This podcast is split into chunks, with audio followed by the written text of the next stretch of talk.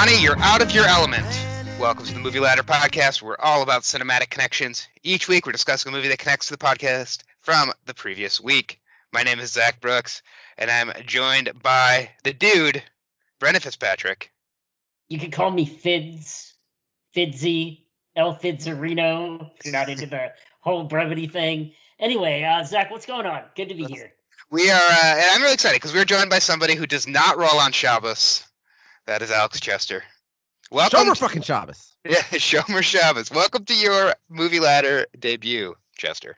Thank you. Uh, very excited to be here. You messaged me last week and you said, "Hey, uh, I thought you really loved Boogie Nights," and and then I said, "Yeah, I like it, but I don't love it." And um, but I do love Big Lebowski. I actually checked um, on on one of my other podcasts with Akiva Wienerker. We did in 2016. We did we ranked the top 100 movies of the previous 25 years, so like from 92 to 16 or so. And I checked. Uh, I had Boogie Nights number 82 on that list, on my personal list, so that's pretty good. But I had Big Lebowski all the way up at number two. Wow. So it's uh, if it's not my favorite movie of all time, it's definitely a you know it's on Mount Rushmore. It's in the conversation. So- what was your number one? Uh, number one for me on that list was Gladiator. Gladiator. Uh, I just pulled up because I also had that list. I made that back in uh, June 27th, 2016. Mhm. And my number one was Children of Men, followed by The Dark Knight, Pulp Fiction, That Thing You Do, and then uh, Fargo, which will probably come up later in this podcast. might, it might come up. Uh, so uh, yes, as Chester mentioned, we will be discussing The Big Lebowski this week due to a uh, cast and uh, sprawling LA connection to Boogie Nights, among other things, And porn. and porn. Lots of Yes. porn. there is there's porn in both movies. Uh, then at the end of the episode, we'll take uh, we will take suggestions from the listeners and us, your hosts, to decide on our movie for next week based on those suggestions. So we'll be spoiling the Big Lebowski. So if you haven't watched it, we'll put a timestamp in the podcast. You can jump ahead. Uh, although it is playing on Netflix until the end of the month, until the end of August. I got that warning after I finished the movie. It said you only have Same. August Yep. 31st to watch Yep. this. Um, so if you're listening way in the future, maybe it's on Peacock at this point or uh, Paramount Plus or something. I'm also interested to know, uh, you know, listeners, uh, let Brendan um, and well, uh, let, uh, sorry, we're gonna step that out. All good. Just totally tripped over words. I'm also interested. Ah, second time. I'm also interested to know, and listeners, you can let uh, Brendan and Zach know if you haven't seen this movie because it's the movie that I've seen more than any other movie by like a huge margin. It's always shocking to me when people haven't seen it. I know Bill Simmons has famously or always used to say, I don't know if it's still true that he had never seen this movie. He sort of made a point of not watching it, which I would mock, except I've done the same thing with Titanic, so whatever. Um, but yeah, because this is just a movie to me that I feel like was was always on when I was in high school, when I was in college, Mhm. and so I've seen it from start to finish at least 40 or 50 times, but I've seen bits and pieces of it. I feel like in the hundreds. Wow. Is this the beat for beat most quotable movie of the last 30 years? Mm. Would be my question. And I think the answer might be yes. Because I know that I have friends who will quote this movie back to front, stem to stern, like every hour of every day if they get on a roll. Especially, you know, I mean, there are just so many quotable scenes. Every line is really watchable and really memorable to me. So yeah, yeah, I agree. I would throw Don't have- in there as a possible one also. Anchorman's a good one in terms Mhm. of quotability. Uh, for me, I don't have the uh, history with this that you guys do. I mean, I have my friends all like it a lot. Uh, so much so that my roommates in college named one of our cats Donnie. We adopted two cats in college. They were Donnie and Borat, just to give you a timeline of when we when we adopted the cats. Borat is still with us. Donnie uh, also may have had a heart attack. I don't know. Uh, something. Donnie didn't make it. I didn't like seeing Donnie go. yeah. But I, and so I've seen this movie a few times, and I don't have the reverence for it that everybody else does. Um, and I liked it, but I mean, you know, just I don't want to jump too far, but I did like it better on this watch. Um, and I like how well written it is, but it's still like the movie in general is just such a mess and like hard to follow. I was like, as I was as I was getting ready to talk about this tonight, I'm like, how the hell am I going to talk about this movie because it just kind of is so all over the place. Um, and so I don't know if I'm going to be quite as as high on it as you two, but Well, uh, I just because I don't have the reverence. I think it's a, what I what I would call the ultimate hangout movie. Like it's a movie you throw on in the background on a Friday night when you're hanging out with your friends, and Mhm. then like suddenly you'll shut up for five minutes because you remember this one part, Yeah, and then you'll go back to like your conversation. that's you true. know, like it's a it's a hangout movie. Yeah. Sure. Well, so and you know, and we're excited we get to hang out with Chester tonight because he's really gonna tie the podcast together. Uh, yeah. He brought all kinds of charts and rankings, and if you've listened to any of his podcasts, you know he is a man who loves his Excel spreadsheets. So I am very excited to hear all of those rankings and and uh, infuriate everybody with his number one pick. Uh, yeah. Just like now, you might I be ask infuriated. A question? Uh, we can yes. discuss adult themes, obviously, right? We're talking about the Big Lebowski. Oh yeah, yeah. yeah. So I, I think that you you said how the movie's a little bit of a mess, and I think this is where we need to discuss marijuana. Mm-hmm. Um, the 1st mm-hmm. you know, many many times that I saw this movie, I I had not ever uh, well, I, I, don't know if I had ever smoked marijuana at the time that I saw it, but I wasn't uh, under the influence of that when I watched it. Mm-hmm. Um, and then the next many, many times that I saw it, I was. And now that, you know, I've had those second viewing experiences, I'm not really sure how I had the first because I think it's almost designed, you know, it is like such a classic stoner movie even you know Sam Elliott, who's not perceived, I think, uh, as as a stoner, like in the opening montage, he starts talking and then he sort of like loses his train of thought. And then he actually says, Well, I just lost my train of thought here. Mm-hmm. Yeah. And it's like, even he's clearly stoned. And I think that like the idea is like the narrative can get a little bit confusing at times. You obviously have these two extremely stoned montages um, in the middle of the movie. And I think it's almost like an intention, it's an intentionality by the Coen brothers, like, you know, like to give you the feeling whether or not you are inebriated of, sort of being under um, under the influence of something. And so mm-hmm. I, I, would think that's an intentional thing on their part. I, I, think so too. I mean, I went into this expecting to be lower on it, and then I sat down on my couch with a couple of White Russians, and mm. the more I'd sipped on those White Russians, the more yes. I remembered how much I enjoyed this movie. And three White Russians later, I was like ready to come on and talk about talk about this movie on the podcast. So. Now, uh, you made those yourself, or did Jackie Treehorn make them and uh, throw a little extra in there? Uh, no comment. yeah. Standard uh, our beach community, Brendan. Did you have did you have a uh, a very burnt down roach from your joint that you're smoking? I mean, like there's like little things in this, right? That it, it is it is very well written, and um, I appreciated that a lot on on this viewing. Just you know, like you said, it's quotable, but just the, the lines in general. I didn't even write down all the funny lines, but there was just I was cracking up for a lot of this, and I laughed a lot more watching this this this viewing than the last couple. So I appreciate that. Um, and I think we're just getting right into the movie. I don't think we're talking about the best thing we watched this week because we've already started talking about Big Lebowski a lot. Oh. Uh, so sorry about that. Oh, you know what? It happens. It's it's it's good when it just rolls naturally. Yeah, we'll get back to it. Uh, but you know, as we're talking, if you have feedback, make sure you send it in at Ladder Movie on Twitter, the movie ladder at gmail.com, and uh, follow us on Letterboxd, the movie ladder. Make sure that you send us uh, your feedback and next movie suggestions for whatever we pick next week. All right. Uh, so, eh, like Chester, why don't we? What? How many watches is this of of this movie for you? How many times have you, have you seen this movie? Yeah, so it's it's a really high number. Um, I, I, watched it. I mean, I watched it three times this week in preparation for this podcast. You're very um, committed. Um, yeah, and it's uh, you know, so it, if you want to know the best thing I watched this week, it was probably this uh, on all three watches. I'm Perfect. trying to think of what other movies are really high up there for me. Uh, Ten Things I Hate About You. I saw that movie so many times in high school. I don't know why. Um, but that's, I mean, it's a good movie, but it's not. It's, it's not very different movie movies. than this. Yes. Um, so I, I I said 40 or 50, and I'm trying not to exaggerate. It could even be higher. It just I've seen this. There was a time in my life, like when I was in college, where like the standard thing to do at the end of a night out, uh, you know, when you came back to your place uh, with your roommates at, at two in the morning, um, you know, assuming you weren't uh, going off with a special lady friend, which uh, was not a frequent occurrence, probably, um, was to just pop this movie in and just watch it, you know, and then eat, you know, order a pizza at two in the morning or whatever. And I just feel like that happened so many times. Um, it, or I would walk in the middle of a room, uh, uh you know, in high in the college or in high school or in between or or in law school where my friends were already watching it, and so I would just sort of start watching at that point. So it's it's a number that that cannot be counted for me.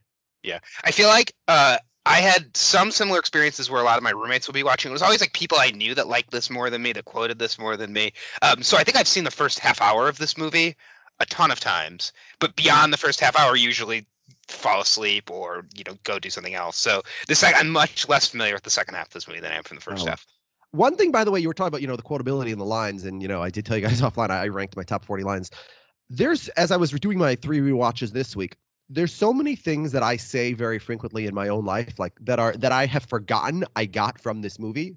Mhm. just lines I use. Like if you say, you know, Donnie, you're out of your element, and Donnie was my uh, law school roommate's name, so that came up all. The, and also he has a real Donnie um, vibe to him, so that that obviously came all the time, and you know where that's from, or you know, hey, careful, man, there's a beverage here, like you know, that's an obvious reference. But I, I say, um, I use I use confirm or disconfirm. I say that all the time, and I had Mhm. forgotten that that's a Brandt thing, Philip Seymour Hoffman from this movie. Um, you know, I you know, I just I, I say you know, um, Bummerman is is another one which maybe that's a little more obviously from this movie, but it's something that I say all the time and that I, I kind of forget. Um, whenever I say the words "it's not fair," or more to the point, anytime I mock my children for saying it's not fair, I always do it in the voice of the whiny nihilist. It's not fair. Again, like I didn't I didn't realize until I was watching this like that that was Just like where that came from. Yeah. Right. So there's uh there's there's uh there's there's many quotes in this movie that I unintentionally quote the movie, not even realizing that's where it's from. Now I will, of course, having just Mhm. done three rewatches. Yeah, I feel like that happened for me recently with something that we were watching, but I'm blanking on what. I mean, maybe it was Boogie Nights that there's just like lines from Boogie Nights that I forgot were from that movie. Um, and yeah, I, I, there's definitely you know as I was watching this, that we have two friends who used to just act like Walter and Donnie all the time, and they would yell different things at each other. Uh, and, and one of the guys actually does remind me a lot of Walter. So the whole time watching it, I'm just kind of uh, I'm just thinking of of Dan a- Yeah, as Walter. Their, their most frequent uh, use of phrase from the movie was "I'm calmer than you are, bro." Yeah. Calmer than And you are. yeah. Calmer than you are, and that that was like on constant repeat between our two friends. But Mhm. um, that's that's probably the line that stood out to me the most on this rewatch because I was texting with one of those friends while I was watching this last night. And just like that also helped my enjoyment of this past rewatch was just like going back and forth in text with him as I was watching it and getting to different scenes and being like, oh yeah, I forgot this happens now. Or, you know, I mean, the movie has a flow to it that, like, every time there's a different transition scene, it's like, oh yeah, this is a really good scene. Oh yeah, this is a really good scene. And it and it turns out the whole movie is just filled with great scenes. You Yeah. know, it's just a it's a string of really great scenes that you kind of forget what order they come in Yeah. until Right. the next time you sit down to watch it. Yeah, Yeah. and I do think Chester, you unlocked something when you said like this movie is like just like being messed up on some sort of substance because there are just you know plot and character things that just kind of like fade in or fade out. Like the Eagles thing, I thought that like him hating the Eagles was just like a, a consistent thing throughout the whole movie, and it really doesn't come into play until like the last you know half hour of the movie where he Mhm. starts talking about when she hates the Eagles. Um, Yeah. And, I, I did I did a little bit of research yes, and um, I have a funny um, uh, story here. So T-Bur- T-Bone Burnett was tasked uh, by the Coen Brothers with picking all the songs for the soundtrack. Other Mhm. than there was a couple that they knew they wanted, like Kenny Rogers just dropped in to see what condition my condition was in, and the Gypsy King Spanish cover Hotel California, and some of the Creedence. But um, anyway, so T-Bone is is is asked to put together the rest of the soundtrack, and he has a hard time securing the rights to Townes Van Zandt's cover of the Rolling Stones' "Dead Flowers," which plays over the film's closing credits. Um, so fo- so former Rolling Stones manager Allen Klein, he owned the rights to the song, and he wanted 150 grand, and that wasn't in the budget. And so T-Bone convinces Klein to watch an early cut of the film.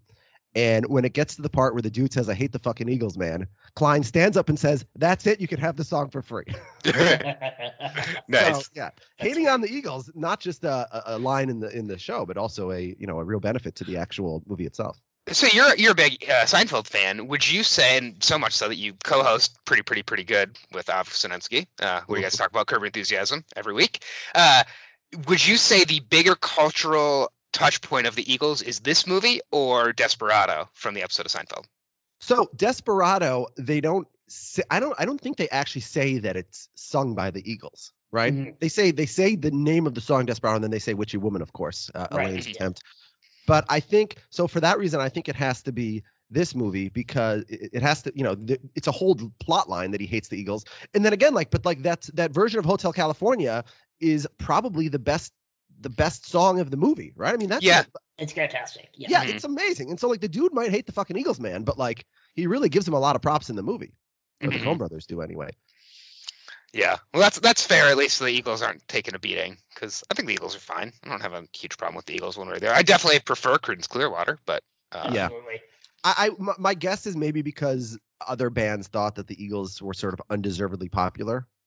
Mhm. hmm Like everybody hates on Creed. Like Creed doesn't suck. I'm sorry. Like they have a couple decent songs, but I think that it's just become like almost a thing. And so my guess Right. is maybe for like an earlier generation in like the late 60s or 70s, maybe it's sort of that's what the Eagles were. Oh, the Eagles were like the Nickelback of that generation. yeah, or Nickelback. Yeah, that's another Yeah. example. Also, I have no problem with Nickelback. Uh, I I feel like so. I will say favorite band. That's a little weird, probably. But Yeah, I think My Own Prison, the album by Creed, the like early album, is actually not bad. And then it's it's there's stuff that got more popular that people are like, oh, it sucks, it's terrible. But yeah, Um, yeah, but they're just like a punching bag. yeah Uh, right. have some good songs. Uh, well, we're talking about the songs, so you said you have a list of the top songs ranked in this movie. Yeah, so I'll just give you my top three here. Uh, number three for me is "The Man in Me" by Dylan, which is during the opening Mhm. credits. hmm Uh, what are your guys' thoughts on that one? I always associate it with this movie. Yeah, Yeah, that's the thing is I only associate it with this movie because I don't think I've ever heard it outside of the context of the opening and the bowling and everything. Like it it, it works so well um to sort of set up the easy mood of the movie. It's like sort of a chill song for a chill vibe and Yeah, you just just you just so imagine a guy in a bathrobe and Yeah, has house shoes in the grocery store. exactly. Uh, and I will say also maybe people will associate it with this podcast because the, that's the song that I used as the intro to this podcast. Mm. Yes. Um, so that's number three for me. Um, number two for me would be "Just Dropped In to See What Condition My Condition Was In" by Kenny Mhm. Rogers. Yeah. Another song that I did. Now, also, I saw this movie so early in life for the first time that you know I learned a lot of music from here. But I that's that's a song that I identify only with this movie. Yeah. And I, I didn't even put together that it was Kenny Rogers. Like I never knew that. And that's really incredible to me because you don't like often think of him as being associated with a song that would be used in a weird drug trip. And so Mhm. that, that it really like seems out of context for the moment knowing that, but the song is so perfect for that sequence. Yeah, so I would be interested. One of our listeners in particular, Jeff, um, Mhm. who's a little bit older than us, he, I would be interested in if these songs were songs he was pretty familiar with before this movie. Because for me, almost all of these songs I only know because of this movie, right? Like I didn't hear that song either before this movie. Yeah, and it, but he, it's very popular artists, you know, Bob Dylan, Kenny Right. Rogers, but just Mhm. yeah, finding like deep cuts They're deep tracks, yeah. Yeah. all right, so Um, what's your number one? I mean, one? deep yeah. tracks are definitely easier to secure the rights to as well. Mm, So, yeah, true. Yeah, true. Um, and by the way, uh, Zach, to answer an earlier question, I would say that Kenny Rogers uh, bigger cultural impact on Seinfeld than uh, in Big Lebowski. Yeah. um, that's not gonna be good for business. Uh, and then number one, I think I already said it's it's the Gypsy Kings version, the Spanish version of Hotel California. That's an incredible song. Uh, so I will uh, disagree with you on your number Oh, Yeah. So uh, I love uh, the needle drop, and I hate the term needle drop, but it's very appropriate for this movie because there are a ton of needle drops. Uh, looking out my back door, the CCR. Yeah, that, he's that was driving. I what always. I feel like there's half the time I've fallen asleep and then woken up to that song playing in this movie. Um, And he's, it's because it's like it just comes in super loud. Um, and he's in it- such a good mood. He's so happy. It's- it's- Yeah. Mhm. And tying back to the last couple of movies that we did um, in Magnolia, there's a super loud moment as well, and same within Boogie Nights. So like all three of those, if you're fa- if you're dozing off at all before these moments, like there's a, a super loud moment in each of them about an hour, and that will wake you right Mm. back up. Yeah, and I actually really like that as a thing to track because I feel like this is a movie that a lot of people fall asleep to. So Yes. fast- So you come back Or into the pass bar, and yeah, you pass out with your with your dominant sitting on your chest, and then you When you wake wake- up to the dude hitting the top of his car. Yeah. Uh, yeah. Uh, Brendan, what would you do? What would you say is your your number one song from this movie?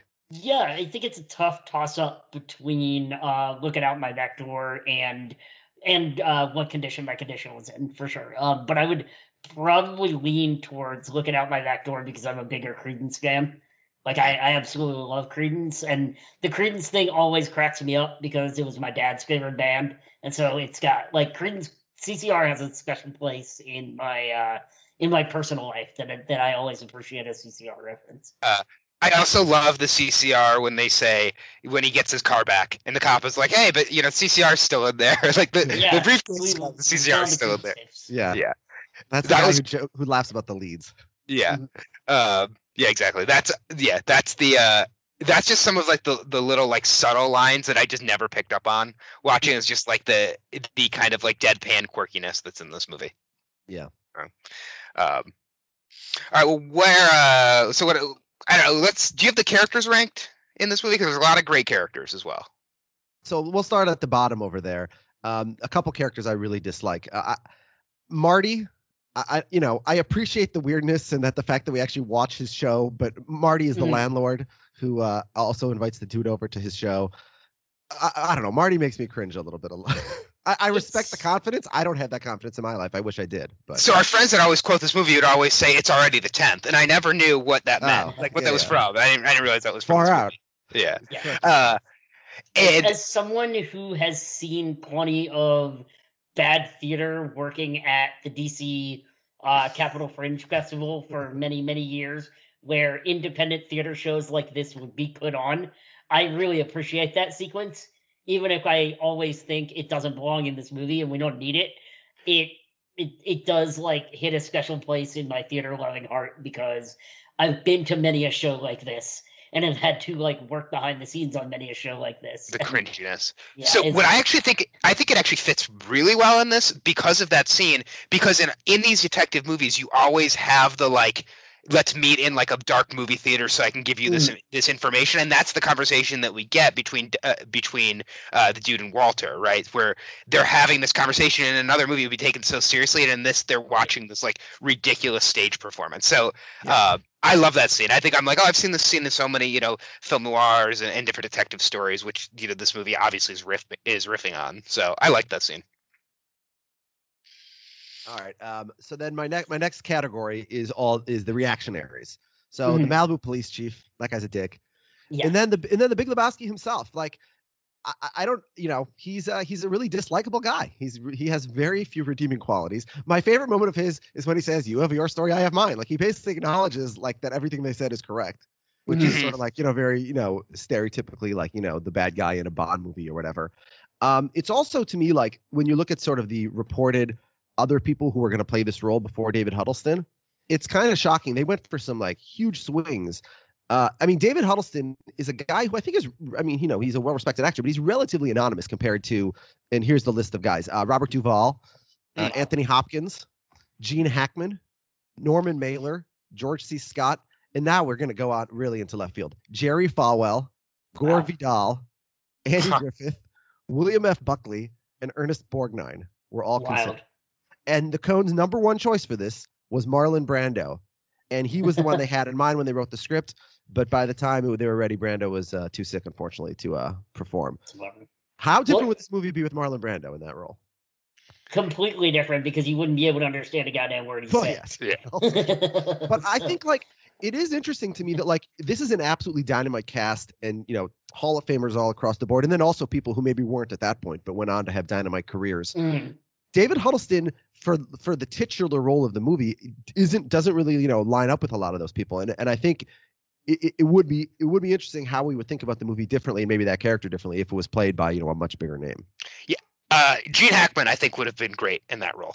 Uh, Yeah, I I just think so, I'm picturing like just crazy Gene Hackman, like you know, playing Lex Luthor, like where he's just screaming and Yeah, uh, well, his, really his could have character in I Heart Huckabees that. is kind of similar.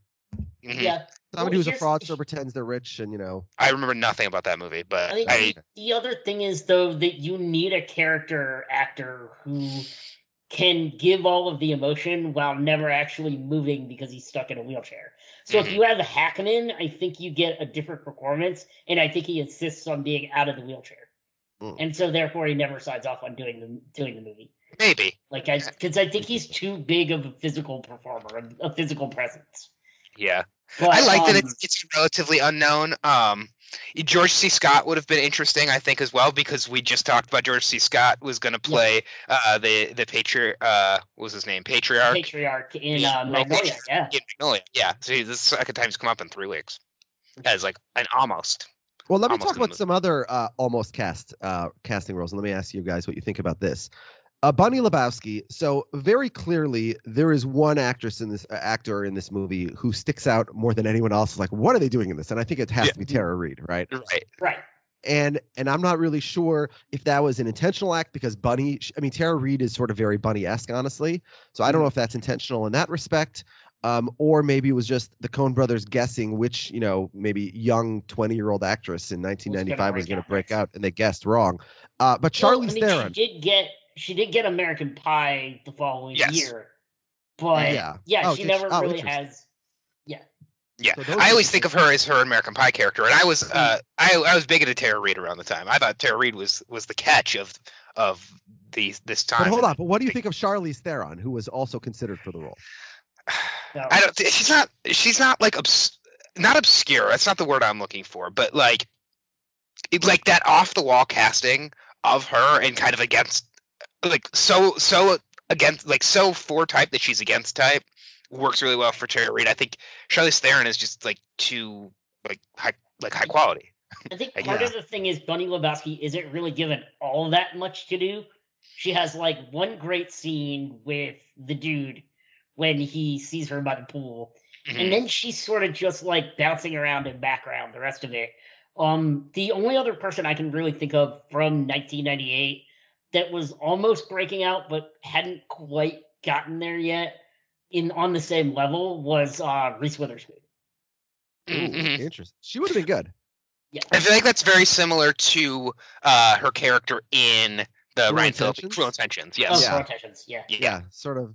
Um, so the other, th- you know, Charlize Theron. Did you guys ever see North Country? No.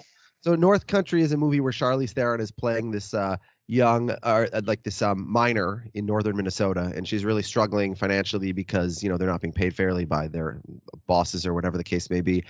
And the problem with that movie is the whole time you're watching it and you're screaming at yourself, "Hey, you're Charlize Theron. Look in a mirror. Leave the mine in northern Minnesota and go to Hollywood."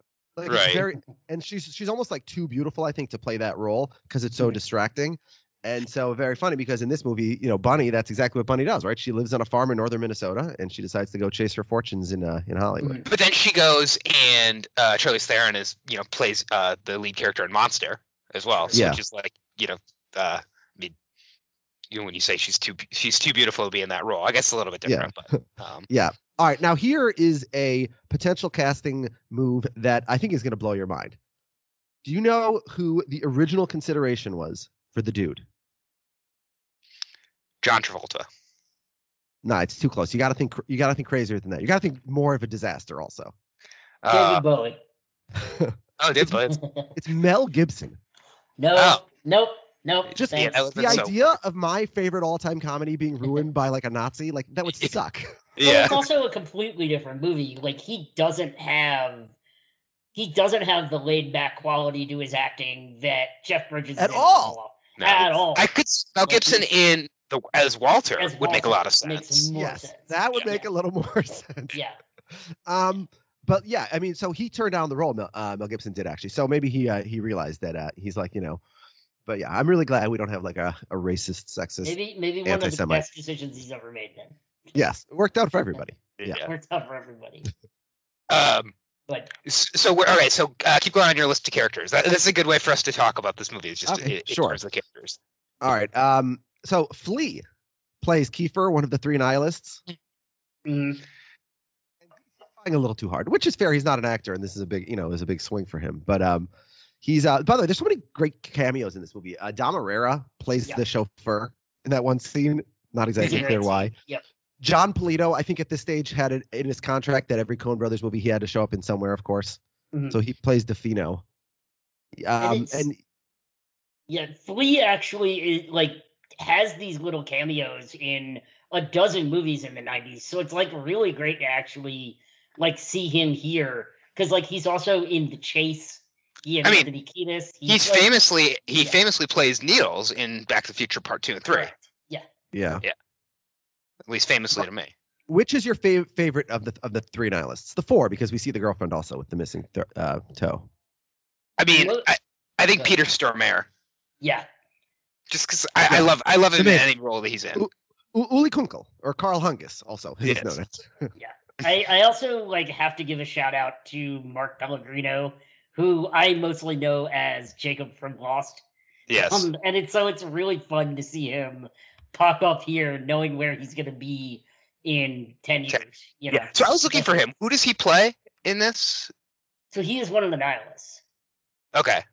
Yeah. Because I, I was looking for him because I'm like, oh, I know Mark Pellegrino's in this. I saw him in the cast Yeah. list, but I, I didn't know. Oh, so I have the nihilists as or he's Um, one of sorry, he's one of Jackie Treehorn's thugs. oh, one of those thugs. Yeah. Okay, yeah, yeah. One of So- those one of those th- thug Yeah, there's so many thugs you got to keep track of. Yeah, also, exactly. Maud has her two thugs, which, by the way, let's talk about like something that that I'm a little bit confused by. Maud wants the rug back, right? So Mm-hmm. She sends her two like art assistants over to beat the shit out of him and steal the rug. Like that doesn't seem like a, vi- uh, the kind of move that Maud would make. Isn't Maud supposed to be like this, uh, you know, artsy feminist, uh, liberal? I don't know. Like she would go do it herself. No, I'm saying like, why are you using violence and why do you have thugs on your in your employ? Mhm. You know, like okay, you try and get it back, and the dude says no. Okay, maybe eventually it escalates, but that's like her first step is let me punch him in the face. Mhm. I don't know, a, a little out of place, I think. But um, yeah, it's yeah, so my- weird. My and that's why it's so hard to keep track of all Right. of these side thugs and who's on whose side is Yeah. because they all sort of start to blend together at a certain Yeah. point. So yeah. And there's Agreed, multiple rugs and Mm. like I feel like the rug, like the the like the, the thread, so to speak, of the rug, just you kind he kind of gets lost uh midway through this movie. But uh, my my favorite personally of the nihilists is Franz. Franz is the Mhm. really tall one who gives off like Stephen Merchant vibes, Mhm. and I just love in the in the climactic fight scene. He's like, "I fuck you in the ass! I fuck you in the ass! I fuck you! I fuck you!" It's just like, and, and- he's like, very he's, like, funny. very awkward and not at all a violent person. Obviously, he has no idea how to fight. And then Walter comes and hits him upside the head. But uh, so he's my favorite of the nihilist just because of uh, how It's uh, absurd he is. Torsten Um, Voges is yeah. the name of the actor. Yeah. Yeah, well known, Torsten Voges. Uh, let's. Can I want to talk about? There's so many characters in this movie who never say a word. Mhm. So we have little Larry Sellers, his dad, obviously, uh, who's in the Iron Lung, but little Larry Sellers has to play that whole scene just staring straight ahead, looking dumb as possible, and not say a Especially to word. like an over the top John Goodman who's just like Two inches on your something. face. Yeah. Yeah, like that kid. I mean, I don't know how old he was when, he, when he's filming this, but I mean, what is he? 16, 17, 18. That's pretty intimidating to have John Goodman, you know, going Oh, off, sure. you know, inches from you. And and yeah, and so uh, great job by him. But my favorite of all is, is Liam O'Brien, which is Jesus's uh, bowling mate. yeah. He's in several scenes, and he has to. Wa- he's like playing the supporting role to John Turturro, just out of his mind.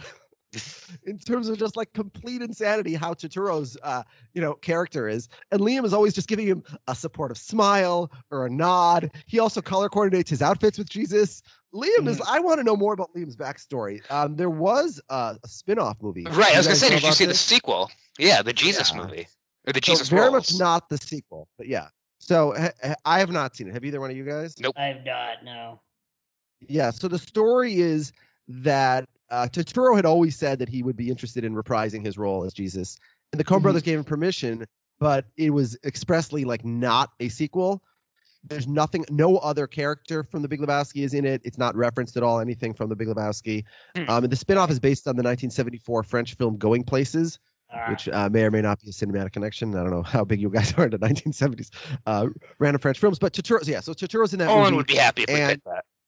Yeah, and I don't, I don't think, or I, I guess I know because they say nobody from The Big Lebowski's in it, but Liam O'Brien is not in there, and I want to know more about this relationship, how they become such good buddies that they're they're bowling buddies, and also I just want to know Liam's backstory. Yeah, Yeah. you referenced Liam in a tweet uh, earlier this week about how he's your favorite, and I had to like, I was like, who the hell is Liam? I had to like look up. No, that's totally fair. That's that's a normal reaction. Yeah. uh, Yeah, I think they do a really great job of setting up all of the like background bowling alley people. Like there's the guy with the blonde hair that you see at the very beginning, and then he's also playing them later with like the blonde buzz cut and mustache, and he's just like a background dude, but he's like, I want to know more about that guy. I want to know more about the bartender at the bar and the shit he has to put up with in that bowling alley. Like, I want to know more about the teams that they didn't get to play. You know, I, I just want a whole movie centered Yeah. around that actual tournament. It's yeah. like, also, did they win the tournament? Did they go back and win after Donnie's death? That's what I want to know. Like, Well, there's what so many on Donnie's his role. Donnie's like the alternate on their team. yeah, Donnie, but he's like the, obviously the best player. Yeah, But they well, don't let him He get- only he only misses one pin the entire film, Mm. and when he does, he's completely flabbergasted. So. uh, so is it only two person bowling teams? I mean, the all the other teams only have two people. Huh. Yeah, I just always assumed it was three people. So he's just there. He's like literally their third wheel. And then when they lose him, he's like vestigial. It doesn't really matter when they lose him. Yeah, but you guys are right. They, you know, they always ask um, on the on the Simmons movie podcast, the name of which just escaped me. Excuse me. Rewatchables. Rewatchables. Yeah. You know, could this be made into a 10 episode Netflix series? And for this, I would say 10 episodes. Why are we limiting it to that? You know, um, obviously Fargo, the television show, is although it's it's inspired by they say, and so it's sort of the same theme and the same you know type of filming, but uh, different story. But I would love to see the Big Lebowski in, in any television form, whether we're looking into these characters or otherwise. Yeah, I'm kind of surprised we haven't dove into the Lebowski well a little bit more Mm. in the show far because especially as the seasons change a little bit and, and jump around like the fourth season was so different and that was more Miller's Crossing um, than Fargo it wouldn't surprise me if we had one that was more of like a Lebowski style season The interesting thing is though, the Coen brothers are, although they're not involved, I think they're credited as like producers or something like that right um, for Fargo, the television show, right? yeah I think they blessed Yeah. the, I'm sure they yeah, blessed and the so show. although yeah, they gave think, Turturro yeah, I think they have permission, right of approval or whatever. Yeah. yeah. but but for so they gave Turturro permission uh, to make Jesus rolls, but Mm. they had no, they didn't have their name on it at all, and they very expressly said there will be no Lebowski sequel. So I don't know why that is, why they, yeah, but they they want to protect that and in that story Mhm. the way it is. Yeah, and I will say, uh, so you said Bill Simmons has never seen this. You know, we have to talk about Bill Simmons on this podcast, of course. Uh, they did cover this on the rewatchables. I have not yet listened to it, but I uh, I went back and saved it to listen to. I, Did he, I like was he on that it after- episode? Hmm? Was he on that Yeah, episode? didn't see if he was on it or not, but I saw Because that. I it's it's it's pathetic that I don't remember because I remember when that episode dropped. I was like, "Oh, wow, has Simmons seen it now?" And but I don't remember the answer. So Yeah, I'm, I'm sure I listened to it So- at the time, but I have no memory of it. Yeah, I, I uh, I think the answer is he wasn't in the podcast, and also the, the people who were on it didn't even mention the fact that their boss has never seen the movie. Yeah. uh, Chris Ryan, Sean Fennessey, Jason Concepcion, and David Shoemaker were Yeah, the hosts no of that Simmons one. there. That's a good But, they, So- but I think that they should mention the fact that he's never seen it. It seems pretty like a noteworthy thing. But, Mhm. but- Um, yeah, I, I, I, I like to listen to those after we do our podcast. Then I'm like, oh, they they have producers who do more research than we do. Um, oh, yeah, probably. But it will be you doing all this research, so it's, it's Yeah. helpful. Um, Um, all right. So my, my next category is characters who I would like to s- like if we could travel forwards in time and then back in time. I'm not sure how that would work. I want to see like modern day actors playing those roles, even though at the time the movie was filmed, they were probably too young to do so. So um, the first one, the the auto circus cop that you, you mentioned earlier already. Um, um, I, every time I see him, I think of Agent Gomez from Breaking Bad. Yeah. Okay. Yeah, and then the, my other one is Francis Donnelly, who uh, who's played by Warren Keith. That is the uh, guy at the funeral home who says Mhm. it is our most modestly priced receptacle. yeah. to me, to me, he looks so much like a slightly thinner Bob Odenkirk. Uh, get well soon.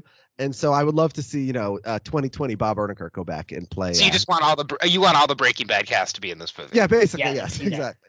Um, Oh. uh, well, I will say, like, you know, I was thinking about Breaking Bad a lot watching this. I, I think that there are elements of Breaking Bad that were inspired by this. I mean, obviously, it's it's not as funny as this movie, but just the way that this movie starts, where it's the desert and you're seeing the dust ball uh, go along the desert, like that's so Breaking Bad just to see that, and then you know they pan up and you see the whole city behind them.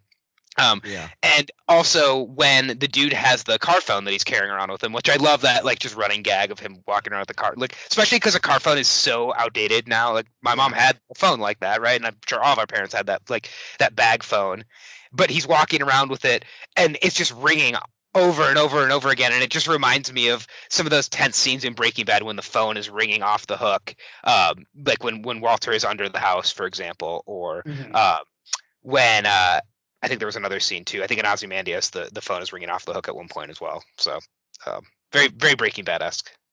Yeah, ringing phones and barking dogs are two common, uh, you know, distractions in this movie that everyone sort of ignores. Yeah. Um, what about Aaron Paul? Where would you throw Aaron Paul into this movie? I guess Aaron Paul could be one of the th- one of the thugs. Maybe the one who the blonde one Woo's partner who says we're not idiots. Uh, let's Is that talk about Woo for a second. Woo has one of my favorite lines, which is "Ever thus to deadbeats," Lebowski, which is such like a. It's not the kind of expression you expect from like a sort of like a very stupid thug guy, which he's playing Right. here. Which it's a, it's not a kind of thing you hear right before someone urinates uh, micturates in your house. So Right. I, I love I love the dude's line early on. He's like, "Do I look like I'm married? The toilet Yeah. seats, man." Like it's just like he just says it like just so matter of fact. Like there's that, that's the thing. yeah. So much, so many quirky, ridiculous lines in this movie are just delivered like deadpan, matter of factly. Um, and when you just listen to what they're saying, or if you have the captions on and you're like reading what they're saying, it's just like just a, a ridiculous thing, like our most modern, uh, my, our most modestly priced uh, receptacle. The, the dude in particular has this real ability to, while he's in the middle of like suffering tremendous pain, staying committed to his sense of humor. Mhm. And so, for example, you know, while he's getting, you know, his head dunked in the toilet, where's the fucking money? He gets Yeah. lifted up for a second. He's like, it's down there somewhere. Let me take another look. Yeah. or like the scene in the bathtub, like the whole thing with the marmot and everything. Like that is he's Nice just marmot. like trying to not like break, but he's there. Like it's I love, I do love how he freaks out both when the marmot is thrown into like his scream that he lets out when he's freaking out when the marmot's in the bathtub, but then also I think it's when he drops the joint like Yeah. uh, in his lap and he he lets out that exact same scream. Yeah. Yeah. Well, you have to remember, he's afraid someone's trying to come to cut off his Johnson. So he's very sensitive to Right. injuries to that area. Right. Um, another example, by the way, is when uh, the guy who we were we just recast with Aaron Paul, he takes the bowling ball out of the bag. He's like, "What the fuck is this?" He says, "Obviously, you are not a golfer." Obviously not a golfer. Yeah. I love that. Yeah, that's good. That's And a then they- good underrated line that I use a lot also. Like that's in my that's in my lexicon. Right. yeah. Yeah, I definitely would rewatch this one. Um, much like Boogie Nights last week, how I talked about like I just have it on in the background and you kind of catch stuff, you know, where you're doing something else. This is another one that would be great to have on the background. I think there's lots of lines that the more you watch it, I mean, obviously, the more you pick up on these things and and appreciate different things. Uh, Chester, have you ever attended? I think it's called Lebowski Fest or Dude Fest. Yeah. Uh, so I I have never attended one. No. Okay. Uh, Mac, who I do uh, another podcast with, the Fast and Furious and James Bond podcast, he's he uh, is a huge Lebowski fan as well. And I'm hoping he doesn't listen to this because I don't want him to fact check everything I've Ooh. said. And has he Uh, attended? Yes, he has attended. He's so much of a Lebowski fan that his I get I think I can say this. His license plate used to be Achievers with a bowling pin on it. Um, it was like Virginia had the different like you could get you know a, a basketball one and he got a bowling one and then his his license plate was Achievers and I did not understand that reference uh, Hmm. even though in the movie before. Yeah, my brother has gone before. Um, and my brother, because he he's also he has a lot of dude uh, sort of characteristics to him. He went Must he, he put like the bathrobe on, like his uh, his dude uniform, and like went like traveled there, like went on like the plane and stuff there, which out of context, it's almost like getting It's dressed Elvis. for Comic Con, but when you're still like you know on the way to the airport, halfway across the country. I don't know. Right, it's well, it's like the Elvis Fest that they have, right? And like Yeah. they have that Viva Las Vegas that plays in, in this movie. But if you Uh, look like Elvis, I think people understand what you're going for. The dude look, you know, could just be like a, a mentally ill person or something like. uh, you said your brother is a huge fan of this. I- I'm assuming that's not Sammy Chester. No, that's shy. I was gonna say this doesn't seem like a Sammy Chester movie, really. to me. Yeah. I have never asked Sammy what his feeling is about the movie. Um, now, of course, there's those. So there's Lebowski Fest types, but then there's even, you know, you can go further. There's there's Dudism, which is a religion slash philosophy. If I may quote from Wikipedia here, although Dudism has sometimes been regarded as a mock religion due to its use of comedic film references and occasional criticism of religion in its traditional sense, its founder and many adherents take the underlying philosophy seriously. March 6th is the annual sacred holiday of Dudism, the Day of the Dude. An estimated 450,000 Dudist priests have been ordained worldwide as of May 2017. Uh, and then here's my favorite one. Although Dudism primarily makes use of iconography and narrative from the Big Lebowski, adherents believe that the Dudist worldview has existed since the beginnings of civilization. And why did they pick March 6th? Is that when this movie takes Day- place? At his birthday, maybe? The Day of the Dude. I don't know. Is that the date? Is that the day that the movie uh, uh, came out? Maybe. Uh, I don't think so. That, 'Cause that's I something we can actually check. Oh yeah, I it did. know- It's March 6, 1998 is when it came out. Okay, so there we go. Yeah. Yeah, I know uh dudism and like obsession with Big Lebowski also um comes up a lot in the show Veronica Mars. Like um they're they're they're always quoting that movie in the show Veronica Mars and they also talk about like big being a philosopher of dudism. So it's Mhm. it, it definitely has uh popular culture reach for sure. Um, yeah, I uh, I don't think I would go so far to celebrate Dudism, but I would watch this movie. uh, I, I I wouldn't be opposed to going to a Lebowski Fest if uh if all the achievers were uh, fully vaccinated, of course. Right. Do they have the Lebowski Fest in? I'm assuming it's not just in one city. It's probably So like it in- originally was in I think Lexington, Kentucky or something, but now they have them all over the place. Yeah. yeah, because I think the I think they had it in DC, which is the one he went to. Yeah. L- Let me ask you guys a question. What do you think about the name of the movie, The Big Lebowski? I mean, it's so uh, ubiquitous now with At this, this movie. point, sure. Right. Mm.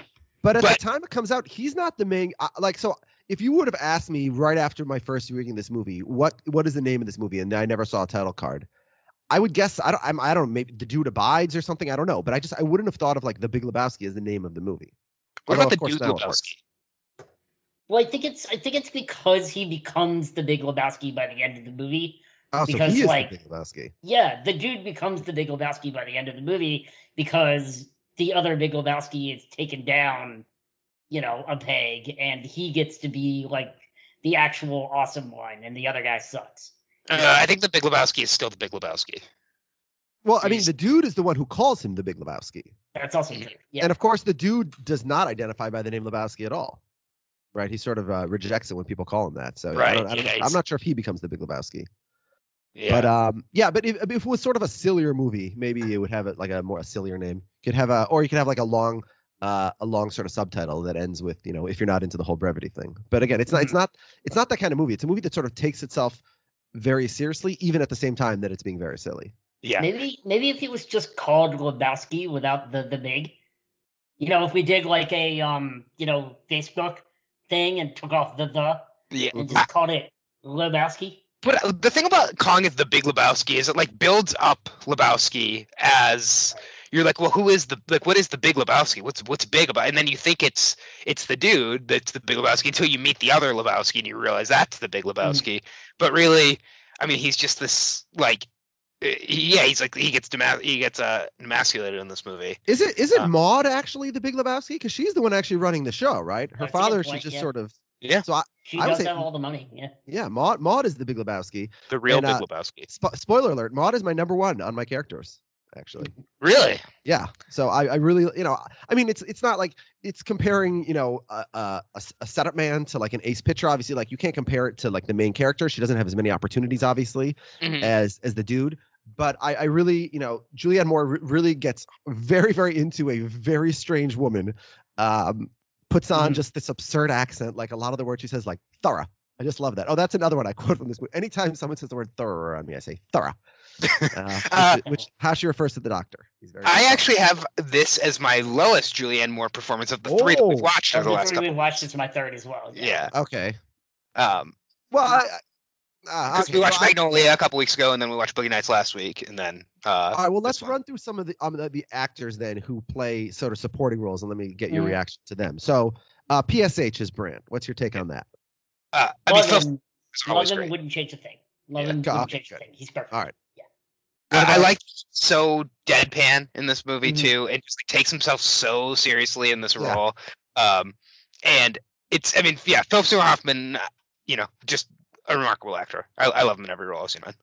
Yeah, he- he- he's so different. I, I nothing else he's been in strikes me as sort of the same attitude and personality that he exhibits here. Mhm.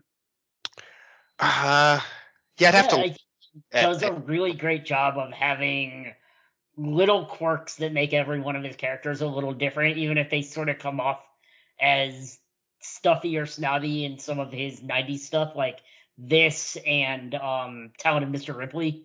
I think about those characters like Yes. probably going to the same college. Agreed. But having that was just a completely year after different- this. Towns Mr. Ripley was 99, I one year after this. Yeah, that, that's a pretty uh, impressive back to back there. Yeah. Absolutely. I mean, Uh, just the, the way he his the depth of his awkwardness. Like you know when uh, when Tara Reid when when when Bunny says I'll suck your cock for a thousand dollars. His he's reaction of this is my boss's wife. I, it just it, it's it's amazing. And then, and then and then I think she says she says uh Brandt can't watch her. He has to pay an extra hundred. Yeah.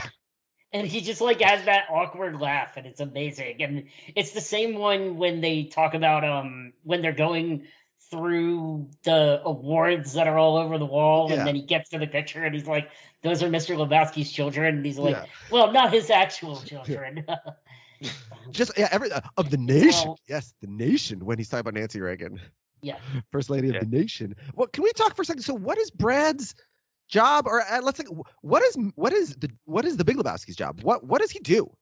I he we know runs the did charity. He nothing, runs. But, He's like, but rich. what does he think he does? Like, why does he work from home? Why doesn't he have an office? Maybe it's because it's sort of accommodating to to his disability. I don't know. But um, and but Brandt's job, Brand never seems to be doing any actual business. Again, because I guess the Big Lebowski isn't doing any business. So he's essentially just like a personal assistant. He's like a personal with his- assistant, yeah, is how I Yeah. would describe it. Yeah.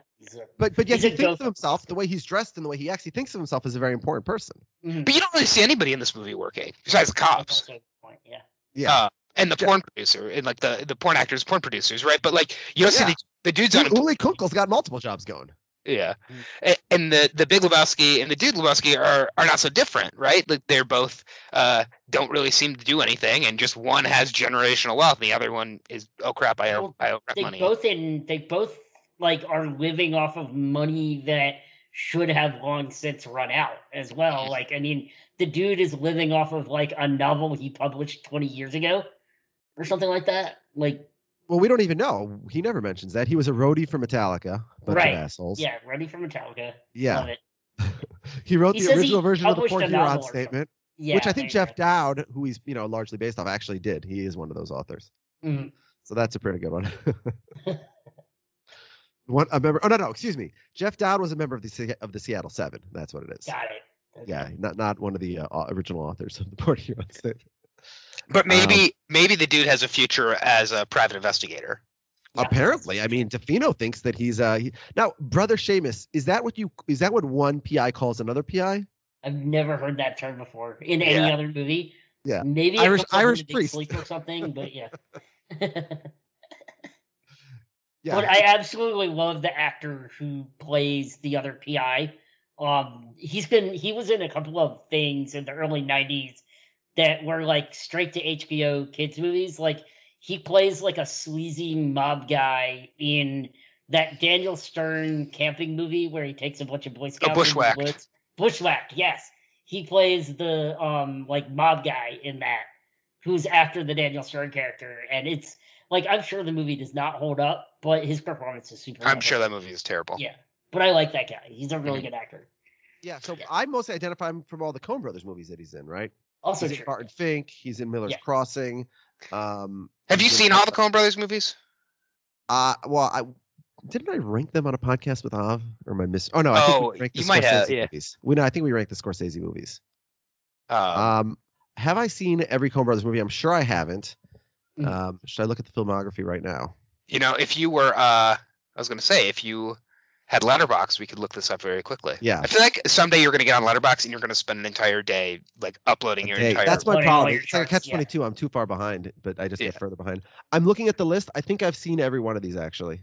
Mhm. I have, and uh, there's a couple that I saw sort of because I was going back and I realized, oh, I have to cover, you know, cover these these these holes. Um, yeah, and having Mm-hmm. Yeah, I haven't that, seen uh, Man Who Wasn't There, Hudsucker Proxy, or Intolerable Cruelty. Same, same Those for are the me. ones Yeah, have. those are my. for me. And actually, I haven't seen The Lady Killers as well, and you would think I would because uh, isn't Tom Hanks in that? Yeah, I should see that one. uh, I would say the come Hudsucker Proxy is the best of those ones that you guys haven't seen. Yeah, And I, I absolutely it's- loved uh, Serious Man. Yeah. Chester, have you seen Um, Blood Simple? Yes. I saw that just recently. I love that. That was great. That's like their, you know, that's like their first movie. Yeah, Uh, yeah and before Before, that. and I thought that was But it already has Frances McDormand, I think, isn't she in it? Right. Yep. It's Yes. it's very much a Coen Brothers movie right from the beginning. Which Yep. their more recent movies I feel like haven't been as Coen Bro- like Hail Caesar. I was not a fan of. Mm-mm. Um, Inside Llewyn Davis was okay, I thought, but I mean, people really loved it. I did not I love it so it, much. Mhm. So yeah, One- I have I haven't I haven't been like, as big a I'm not a big fan of this. Oh brother, where art thou? Um, I just like I don't get like I don't I don't find it as funny as people as people seem to find that movie. No, That's have a, another one where like it's really great scene to scene, really memorable quotes for me, and the soundtrack is like killer. I love the soundtrack to Oh Brother Where Art Thou. It just doesn't do it for me. yeah. After reading though, that's one that is lower on a lot of people's lists, and I love Burn After Reading. I, love, think well, it's you love it because you're a DC guy. right. Well, yeah, it's that, but it's just like I love the. I think I liked it before I even lived in DC. Like the Oh, okay. hip hip performance is great. Um, and it, I just love all the characters, and, and the ending is is a classic. It's an all time classic ending. Do you guys know anything about Tragedy of Macbeth, which is the upcoming movie they're working on? Not at all. So it's it's uh, it's gonna be black and white. It's starring Denzel Washington, Frances McDormand, and, and Corey Hawkins. Mhm. It's based on Macbeth. Um, yeah, I don't know anything about it. It's That'll uh, be fun. distributed by A24. Just to come out this year. Um, Yeah. Yeah, that'll be interesting to see how Coen they make it for being a Shakespeare adaptation, but we'll see. Yeah. Brendan, Should Brendan Gleeson is in it too. I know Brendan Love that Fitzpatrick. guy. Big fan of Brendan Gleeson. Yes. I'm a fan Yeah, of all that's, that's what I'm very very Yeah. excited for. You know, but this movie, uh, coming back to Big Lebowski for a second, it's so different from all their other movies, even at the same time that it has these hints of them. But like when you walked into the movie theater, and I obviously didn't, I saw it for the first time, you know, on a, on a VHS or, or DVD or whatever. But I wonder like what people thought they were going to see, especially like it opens up and it almost sort of seems like a western, which is you know obviously very much uh, in the Coen Brothers oeuvre, and. And, and and then and, and it kind of and it comes back to that from time to time. Obviously, right? We have we have the character of the stranger, and he has. He, I, I mean, you know, I'm I'm not. So Sam Elliott, he's another guy, by the way. I know him from Big Lebowski. What about you guys? So my first Sam Elliott that I can think of is where he's uh what Virgil Earp in Tombstone is probably the first thing I saw him in. Mm. And then this probably second. Yeah. Yeah, I mean, for me, it's probably this, but I think of him more as his in his role in A Star Is Born, just because he's so good in that movie.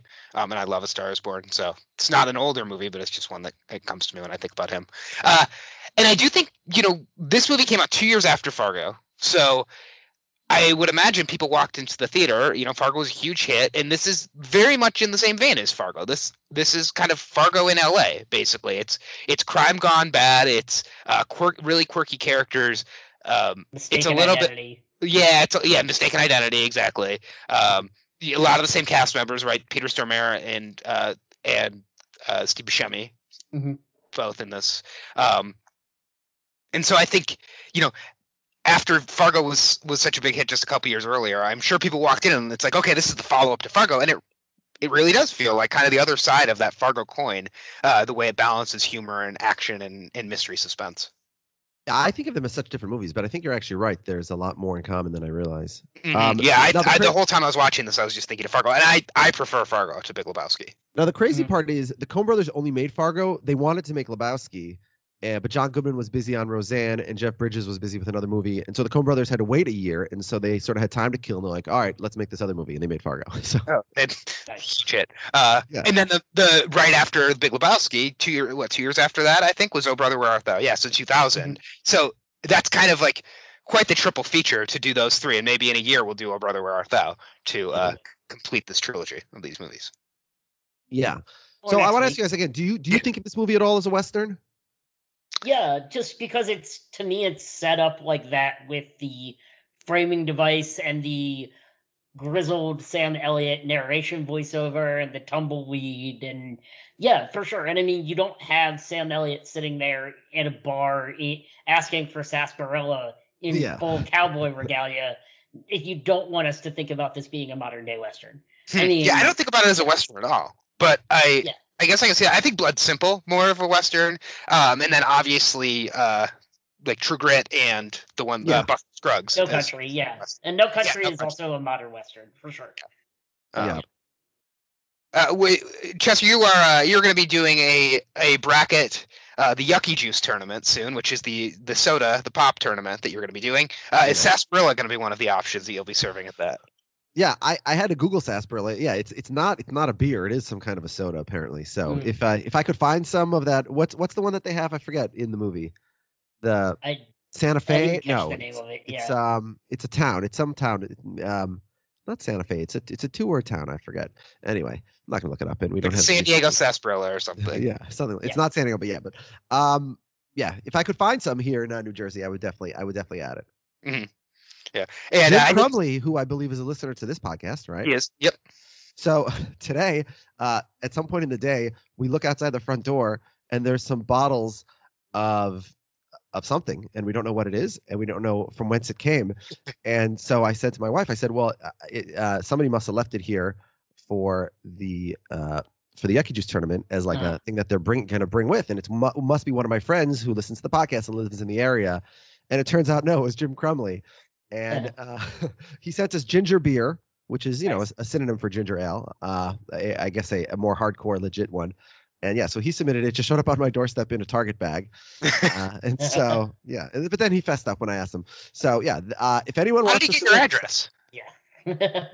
you know Well, I guess he he, He also before, sent me. right, He also other- he he Yeah. also sent me a T-shirt that says Chester's Chickens around the Oh time that my wife was like angling for chickens. I mean, she still is, but around the time that I discussed it on the podcast. And and I had no idea that could have been him.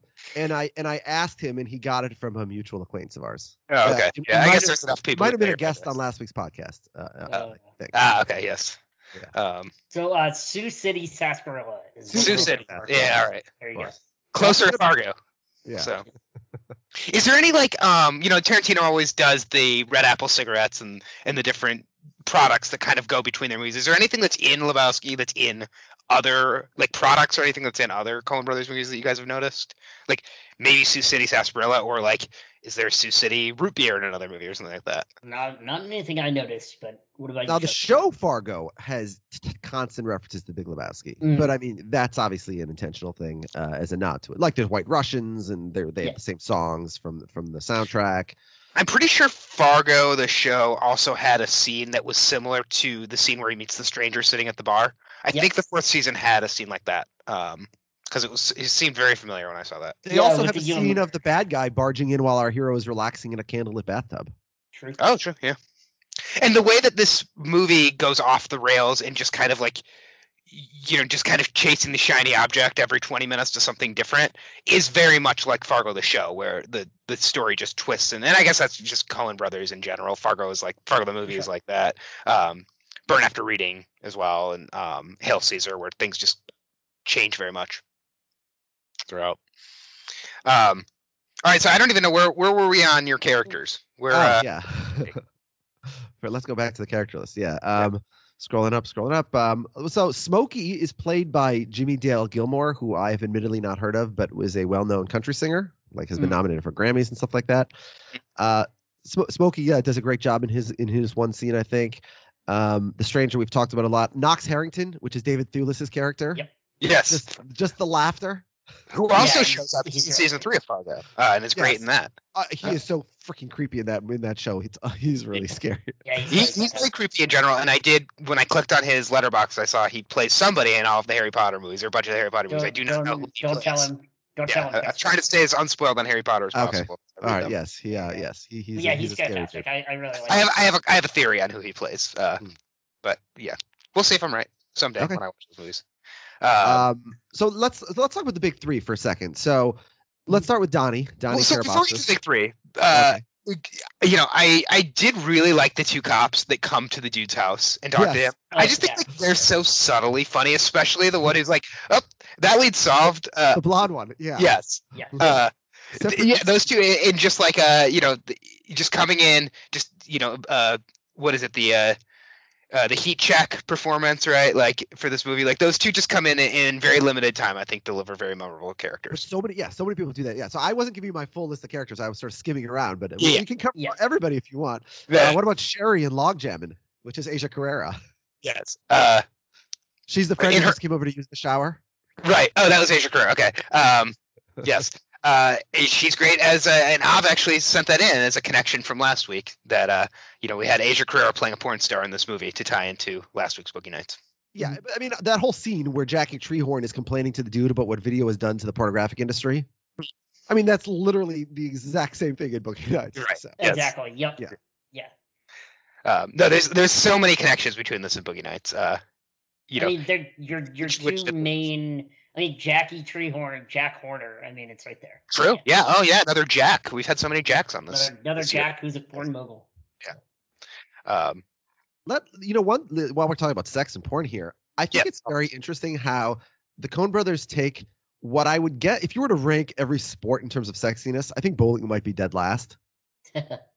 and and they take that movie or that that that sport that game and they just make it so sexual like the the bowling montage over the opening credits that's even before we get to jesus's performance obviously there's mhm. just like a, and then obviously we have during one of the the stoner scenes is like the um is the the gutter balls montage where you know he's literally you know where he's sort of you know going looking up all the women's skirts as he goes down the but like they really make bowling into like a really sexy sport which is just like such a funny thing to do and sort of like it, it's almost like the opposite of a low hanging fruit the Coen brothers like what's the hardest sport to make uh sexual bowling all right let's do that Um, and I think part of that is that this movie was shot by Roger Deakins. And Chester, does that name ring any bells to you, Roger No. Deakins? So he's known as the one of the greatest cinematographers, if not the the greatest modern cinematographer for sure. So I mean, the movies that he has shot in in addition to the Big Lebowski, he's done a lot of the Coen Brothers. So he did Fargo. Uh, he also did Skyfall, which many people think is the best mm-hmm. James Bond movie. Um, no Country for Old Men, Oh Brother Where Art Thou, Blade Runner 2049, 1917. Uh, wow, this is quite more, a uh, like basically every Coen movie: Barton Fink, Hail Caesar, True Grit, Serious Man. Um, Doubt. He also did. Speaking of Philip Seymour Hoffman, so I mean, he mm. does a great job behind the camera. Like these movies that are mm. just really wonderfully shot. I think he did finally win an Oscar for Blade Runner 2049, I believe, or maybe 1917. But it he had this really established career before he actually won uh, won an Oscar for it.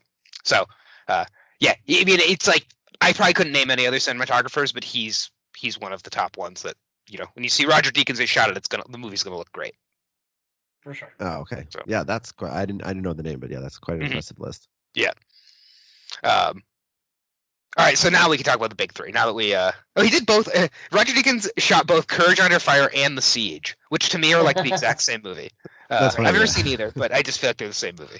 Uh, all right, uh, let's talk about the big three actors, uh, the big three characters, because we really haven't discussed at least Walter and Donnie that much. Yeah, it's really the big two, obviously. Uh, you know, Steve Buscemi is just playing a supporting character in Donnie. Mm-hmm. Even though it, it, Donnie's important to me again because he was so much my, my law school roommate in ways even just uh, beyond the name. Um, so Walter, I have pretty low in my rankings of characters because like he's such an asshole. Mm-hmm. But like in terms of how I like him as a person, but the performance is is just unbelievable. And also I have to say, like, as a Shomer Shabbos Jew, there weren't that many like portrayals of that in the media at all. I, none that I remember before this movie. And so like this was so important. Like for example, when I was in college or law school and I would be invited to some event on a Friday night or a Saturday that I couldn't participate in, I would always respond and I mean, I don't even. It was before gifts for sure. So I, you know, I don't even know if it was. I mean, it would have even mm-hmm. been before YouTube when I was in college. So, but I would, I would always respond with like a reference to like the Shomer Shabbos thing, just so because it was like a way for people to understand, like, what the hell's Shomer Shabbos? Oh, I know because I've seen the Big Lebowski seventy four. Mm-hmm. It's the only way I heard about it, or at least the first time I learned about Shabbos was from this movie. Yeah. So yeah, I mean, it was like, yeah. Oh, Okay. Uh, I have the kind of opposite reaction where like it's been said to me so often because I do roll on Shabbos and people are like like it'll be like oh we're doing this Saturday and like somebody always would try to be like well he doesn't roll on Shabbos and I'm like well, mm, actually I, I do but uh, like and so it's just it, it, just got annoying to a point especially as like so instead of the Jew using it to explain to the Gentiles the Gentiles using it against the Jew yeah they're just stereotyping yeah. right yeah Not all. Uh, get around if you don't drive on Shabbos, dude. Right. Uh, only life or death situations. Yeah, so. like I'm like I'm quitting the bowling team. right. yeah. Um, no, I, I I think Walter might be my number one in this movie because the performance is so good, and I just the character just had me cracking up all the time, and he is the most like outlandish and the loudest, but it just it works so much as the other side of the dude who's just kind of more quiet and reserved and weird. Yeah, but but you know what? They both always end up in the same place, which is very Seinfeldian. They never suffer consequences. Like right. Walter takes out a piece and points it at a guy's head, cocks his gun in public in, in a bowling alley, no consequences. Yeah. I almost got kicked out of the league. Almost. Yeah, it was Article 27 of yeah. That is like the longest voice message that the guy's leaving because if yeah. you remember, the dude has this whole conversation uh, with, mm-hmm. with his landlord with Marty. Comes back, the message is still going. So listen, my fantasy football leagues have pretty detailed rules and constitutions usually, but nothing like this bowling league has. Mm-hmm. yeah, yeah, it's pretty wild. Um, especially like the only real suffering that these two get, as far as Walter and the dude go, is karmically. Like, I mean, shit goes. Well, the, the loss of their third best friend. Yeah, and they lose Donnie, but they were always so mean to Donnie, right? right like, exactly. Yeah. yeah. Even in death, they turn Donnie's eulogy into like Walter ranting about Vietnam. Exactly. And so this is my unanswered Walter question. Was Walter actually in Vietnam? That's my unanswered question of the, of the episode of the mm. movie. I would say yes because when the dude gets pissed at him and like it's got nothing to do with Vietnam, he would say you weren't even in Vietnam. The same way he says you're not even Jewish. Mm-hmm. So. I feel like he would be called out on that if he if he actually was never there. Unless they just don't know because he didn't know Walter when he would have been in Vietnam. Uh, oh, so it's like a Don Draper situation. You're saying? Right. Yes. Exactly. Yeah. yeah. Mm, that's definitely possible. Yeah. Another piece that. of media that I'm catching up on slowly. Mad Men. Uh, yeah. So. Uh, no, I have a question about Donnie uh, for a second. Yeah. Do we? I mean, other than the scene at the mortuary, and that sort of ruins the theory. But other than that, Is it possible that Donnie doesn't exist other than as a figment of the imagination of Walter and the dude? He never talks to anybody else. He never interacts with anybody else. Hmm. Hmm. And he randomly mean- dies from a heart attack. Uh, He's not even on the team, as we said. No one else is a third on their team. They're the only team with three. But then again, but then there is the se- like somebody clearly dies because the mortuary burns. Yeah, provided ashes from somewhere. right. Yeah, so that's mean, the could only be- thing. Yeah. Yeah, that was what I was thinking. Is is that? But uh, I mean, does the stranger exist? Right, like the the stranger is seemingly narrating this whole thing. Well, but Uh, he talks to the bartender, who's sort Yeah. of an outside, in addition to talking to the dude, obviously. Mhm. Yeah. So yeah, and the stranger he really represents. I do love how how he really represents the the viewer, the audience, so much that at the end he's like, you know, yeah, it was sort of meandering. Or he, also when he says, I didn't like to see Donnie go. It's sort of like that's Yeah. the kind of thing that. You so he really represents us. Does he exist? It's a, I think he has to. Yeah. Yeah, but is he like a guardian angel or like a god? I mean, he Well, he does has the this. dude know who he is? Is a question because w- the dude sort of looks at him and he's like, "I dig your like." He calls the dude dude, which you could call somebody not knowing that the guy calls himself that. You know what I mean? Right. Mhm. Like you could accidentally call somebody the dude. Especially if you're um, a cowboy, you would call somebody dude.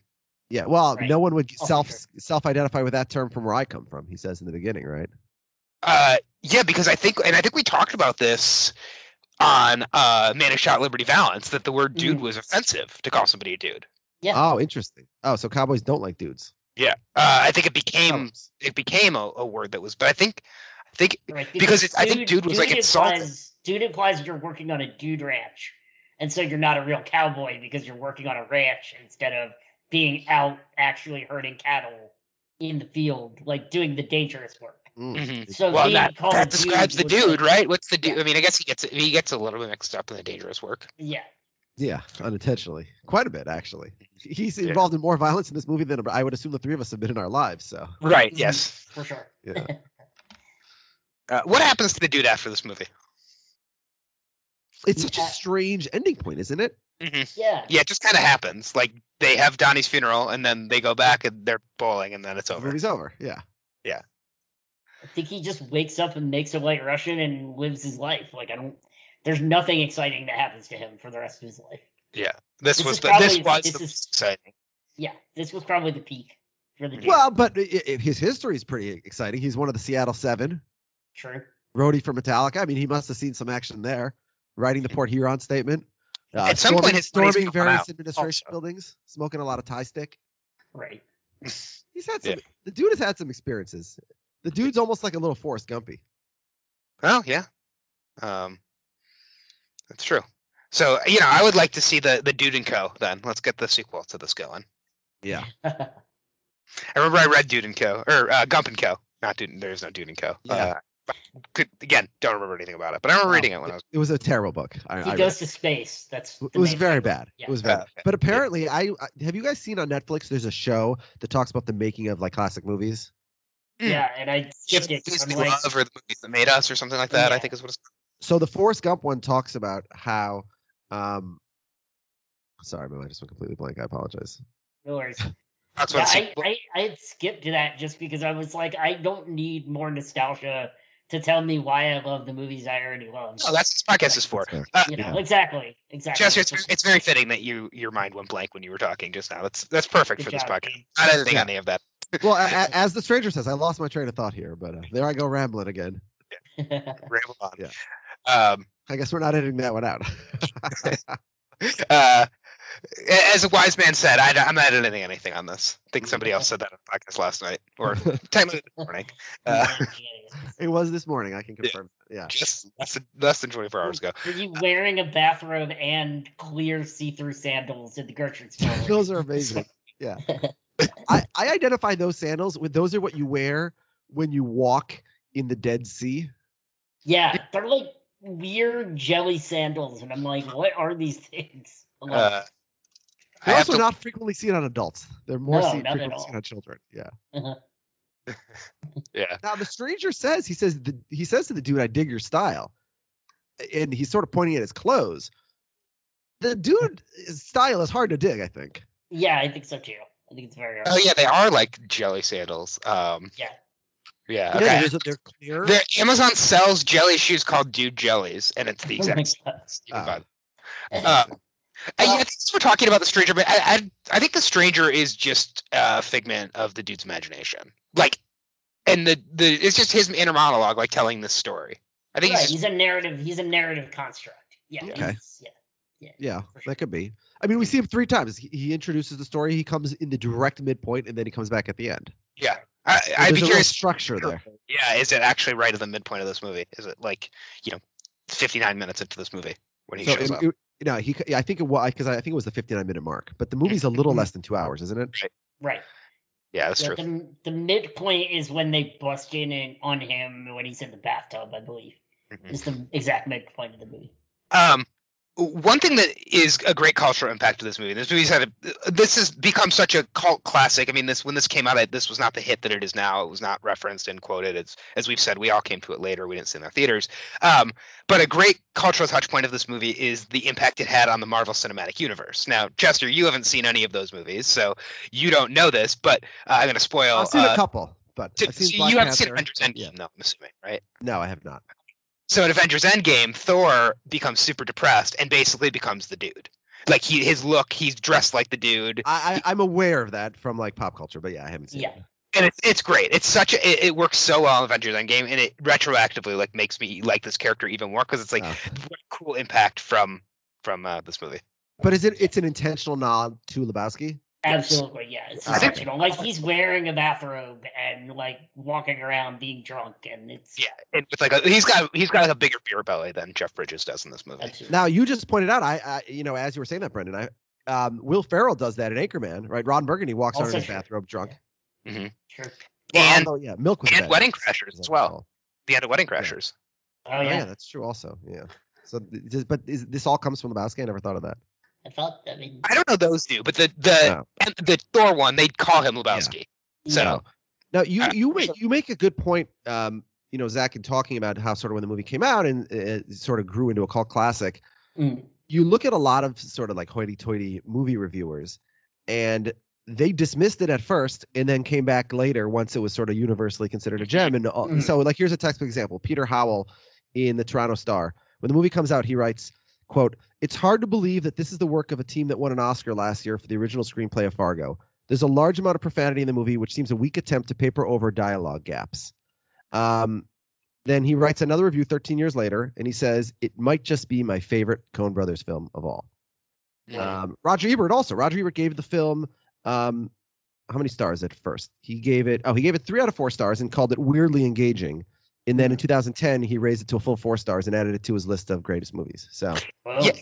it is really interesting that this movie. I mean, oh, you know, Fargo was such a huge hit, and you know had Academy Award success. This movie's 2 years hmm. later, and it checked in at the box office at number six the first two weeks, then went to number ten, then number fifteen.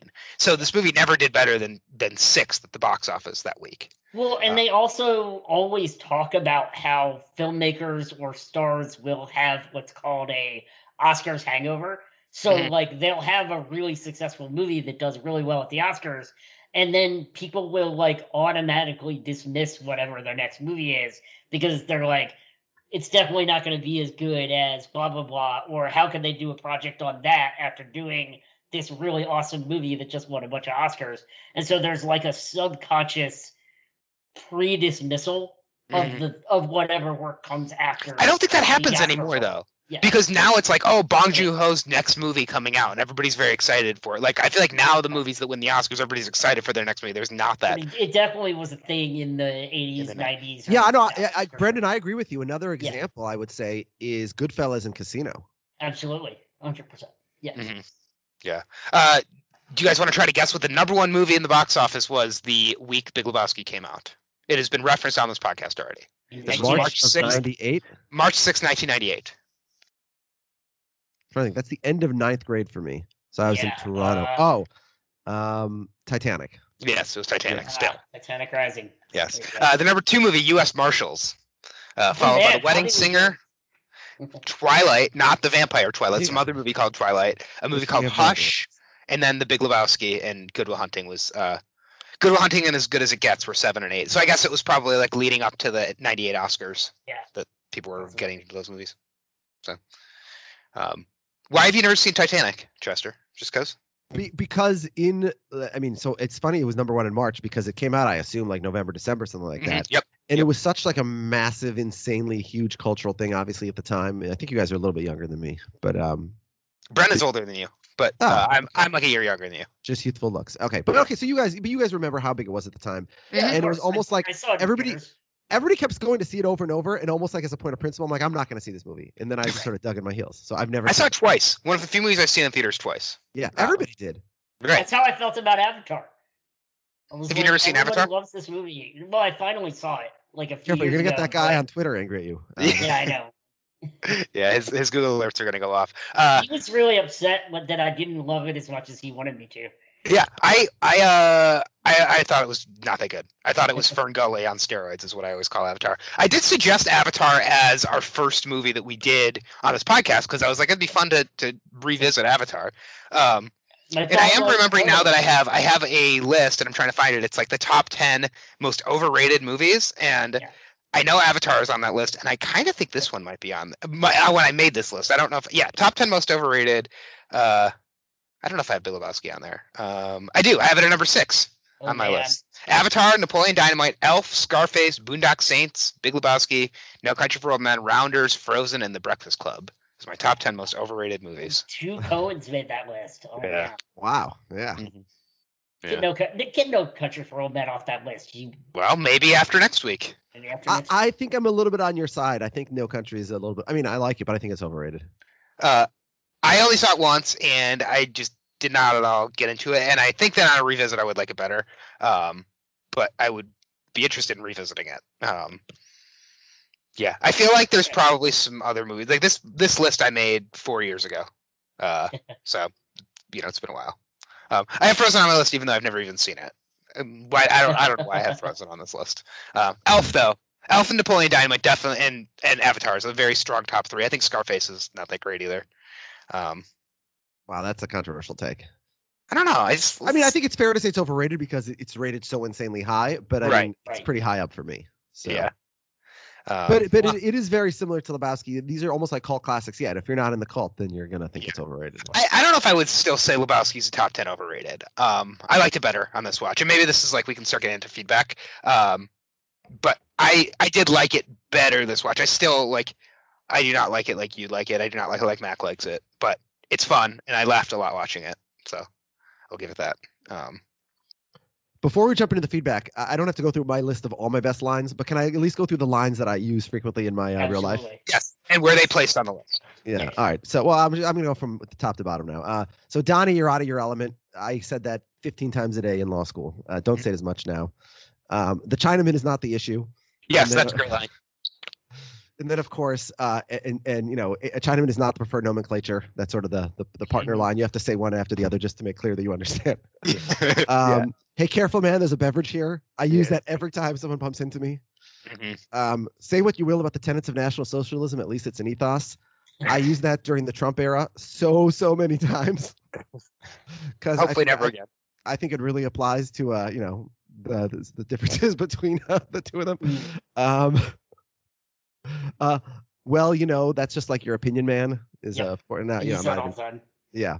Uh, confirm or disconfirm. I think I said that one already. Uh, this is this is this is not Nam. There are rules. Obviously, Yes. that one Yes. is- yeah. That's one that my friends use a lot. yeah. You're not wrong. You're just an asshole. Uh, Yep, you're Uh, not I wrong. You're just it. an asshole. Is what I use. Also, am I the only one here who gives a good goddamn about the rules? Is a big one for me. that's Yeah. another. Good I feel like Brendan could say you're not wrong. You're just an asshole to me, like ten times a day, probably. You cr- think my yeah, wife does. probably. Yeah. Yeah. I think you want to say that to me a lot too. So Uh, No, I want to say you're wrong and you're an asshole. fair enough. Touche. Every- Every word out of Jesus' mouth for sure is on this list to me. Um, although I love Walter, eight year olds, dude. Every time my son, who is eight years old, does something that's just really frustrating, I turn I turn to my wife and I say, Oh. eight year olds, dude. uh, speaking of, of eight year olds, uh, or that scene, uh, the greatest ed- TV edit also comes from this, which is uh, this. This is what happens when you find a stranger in the Alps. It's just the greatest Yes. like uh, TV edited line of this is what happens when you fuck a stranger in the ass. It just it's right up there with uh, I want these monkey fighting snakes on this Monday to Friday plane. Also Yeah. great. No, I agree with you. I think it's number one. Uh, another one I like is is uh, because it makes no sense is in uh, the aforementioned Scarface in like the early scene of the movie when he's being interviewed by the police in Miami, right when he's like fresh off Oh, the boat. a great. Yeah, and he's like, "How do you get a scar like that eating pineapple?" Yes. Which is a valid question. How do you? Yeah.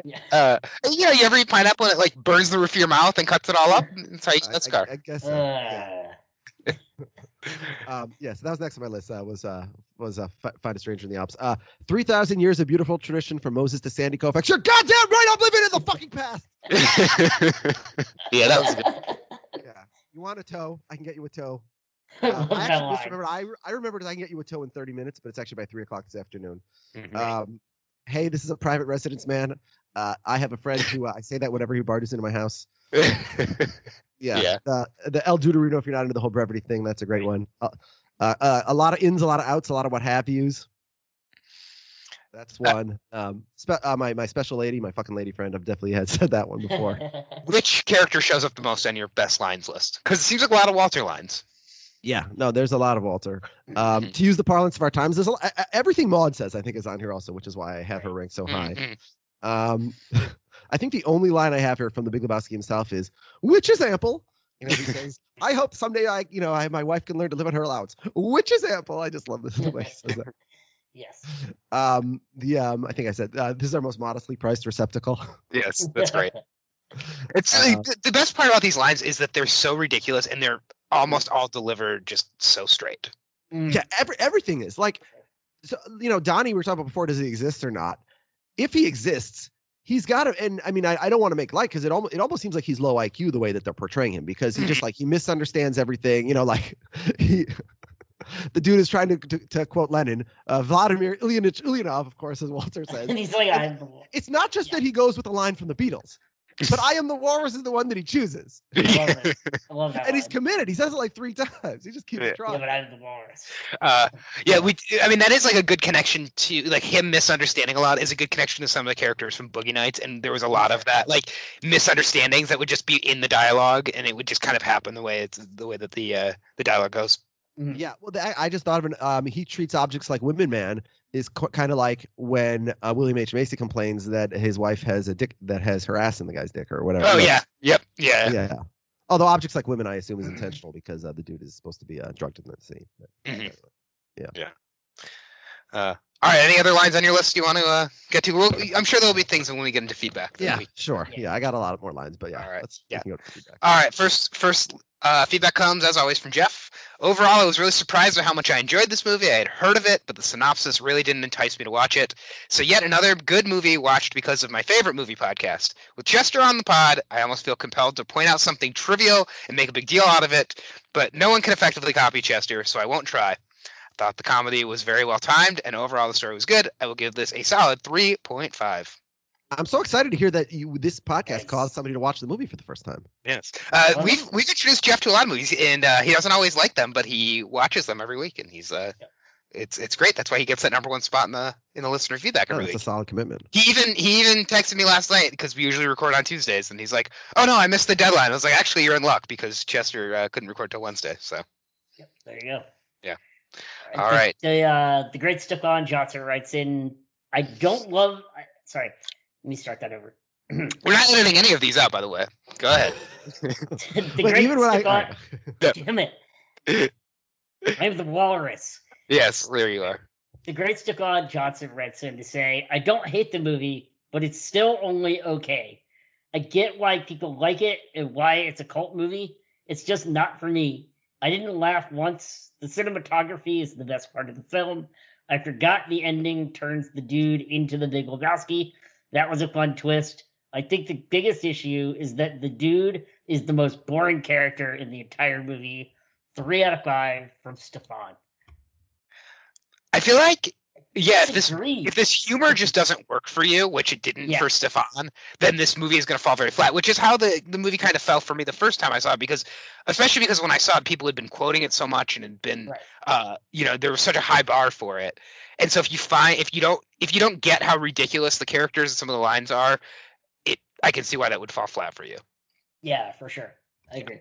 Did So, you guys for- ever have a movie that you like took someone to see with you or watched with you because you were really excited for it, and then it like was a complete disaster? Yeah. uh, not a complete. disaster. I feel like that happens with YouTube videos a lot, right? Like it used to be back before you It's could like loss of a commitment, though. text. Yeah, but like it's like, oh, but if you're like sitting with somebody, like, oh, I want to show you this like funny YouTube video, and then you turn it on and they're just sitting there like they're not laughing or anything, and it's just like we got a 10 minute YouTube video here and we're not into it. Mhm.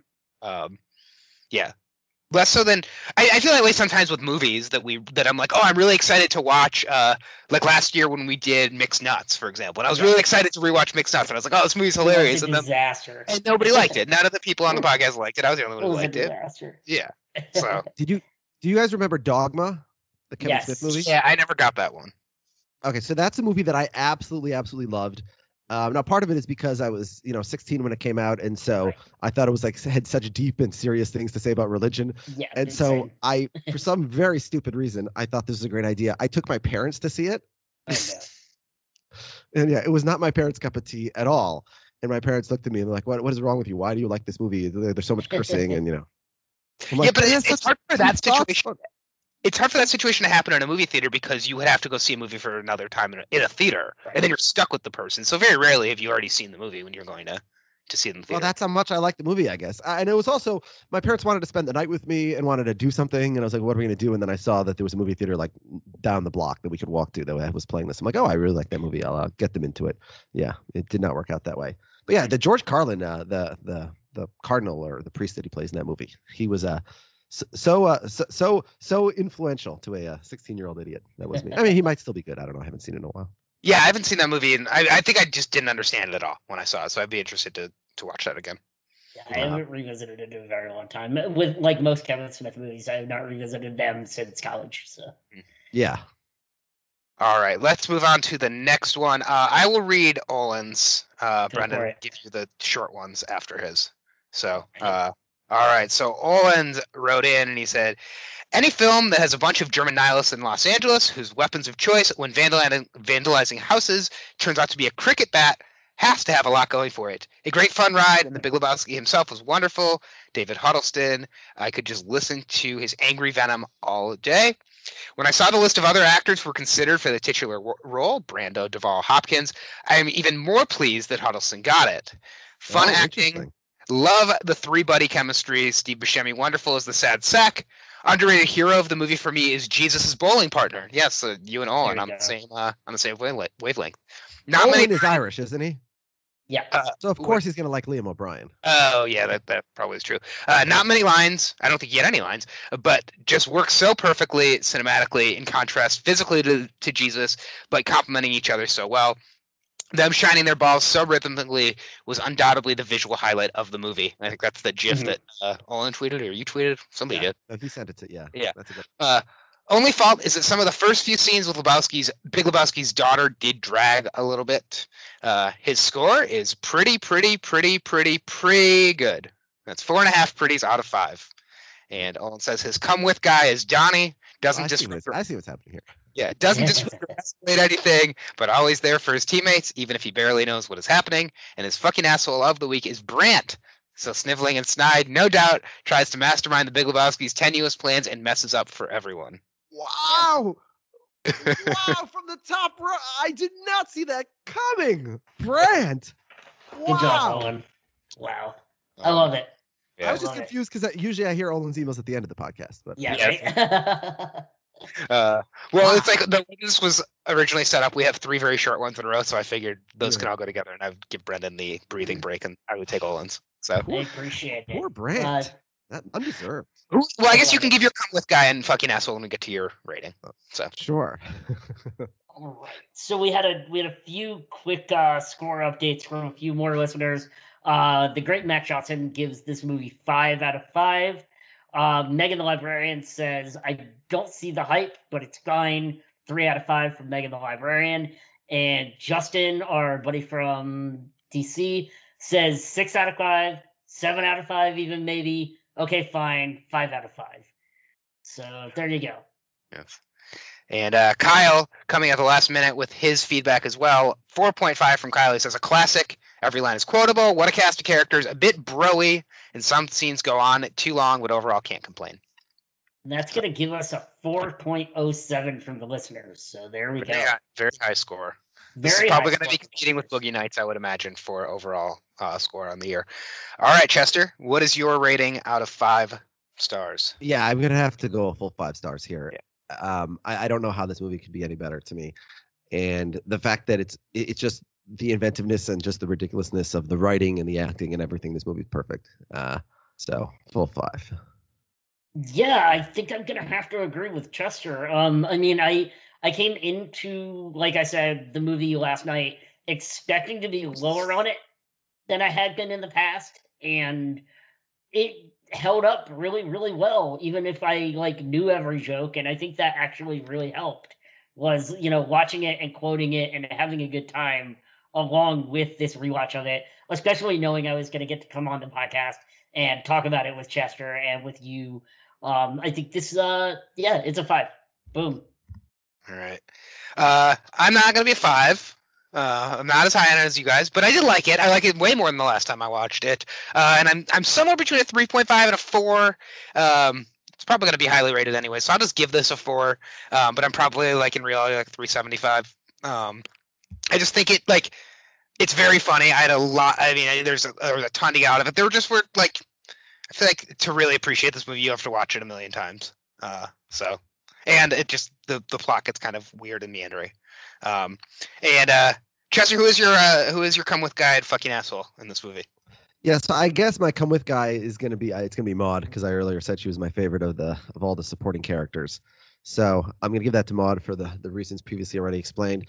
Um, and also the way that we sort of interpret come with on that podcast, you know, she really is that. She she shows up at his house uninvited and says love me. And uh, Mhm. you know, I feel like when you're the dude, that's uh you don't get those opportunities to engage yeah, probably So- not. Absolutely. Although I don't know, he has at least he has two opportunities in this movie, right? Ter- um, Bunny also gives him an opportunity, although he had to Mhm. uh, pay for it. But um, yeah, but um, so I, I'm gonna. She is my she is my come with girl is uh, Maud Maud Lebowski, the the real Big Lebowski, and then. Mhm. Yeah, my, my, my fucking asshole. I guess it has to be uh, her father. You know, such a phony. I agree with everything that Walter says in that final scene, except for the picking him up out of his chair and dropping. Yeah, him. That's would- no good. Don't do yeah. that. Walter, you're not wrong. You're just an asshole. So I mean, maybe it should be Walter actually, but yeah. Actually, I'm switching. Yeah, Walter's the the biggest fucking asshole because it's Walter literally the biggest asshole. Yeah, Like, his best friend tells it to him. Yeah. It's it's a clean sweep for Walter to be the biggest asshole, but I will also give Walter the come with guy. Does anybody ever get the come with guy and fucking asshole by the same person? Has that ever happened? I'm not sure if it's happened. I think that in my notes, it's happening in a, in a in an episode that's coming up very shortly. Okay. Yeah. Yeah. But uh, yeah, but yeah, well, you're right, Walter. But the thing is, Walter is a come with guy because he also like a come with guy is supposed to be there to support, and the problem is Walter takes over and like it becomes his thing. And he screws Right. everything up. Like Yeah. we didn't even talk about like the dirty laundry that they try to use instead of the briefcase. it's like like it's, white it's so stupid. And he wants his undies back from the nihilists also. Right. yeah. Yeah. Uh, his, right. his plan, the beauty is in the simplicity. His plan was no plan. I'm just Mhm. gonna beat the shit out of them, and they're gonna give me the information I want. Like that. And I brought an Uzi. yeah. Yeah. he brought an Uzi Yeah. wrapped it up. Yeah. Yeah. Uh, all right. Um, so uh, we've already talked a lot about connections to uh, the uh, to Boogie Nights. Is there any other connections to Boogie Nights? I have one more that we didn't bring up. Besides cast connections, obviously Julianne Moore, Philip Seymour Hoffman, the porn industry coming up. This this uh, you know kind of valley area of LA, like surrounding areas of LA. Yep. Um, anything else that you guys have from Big Lebowski?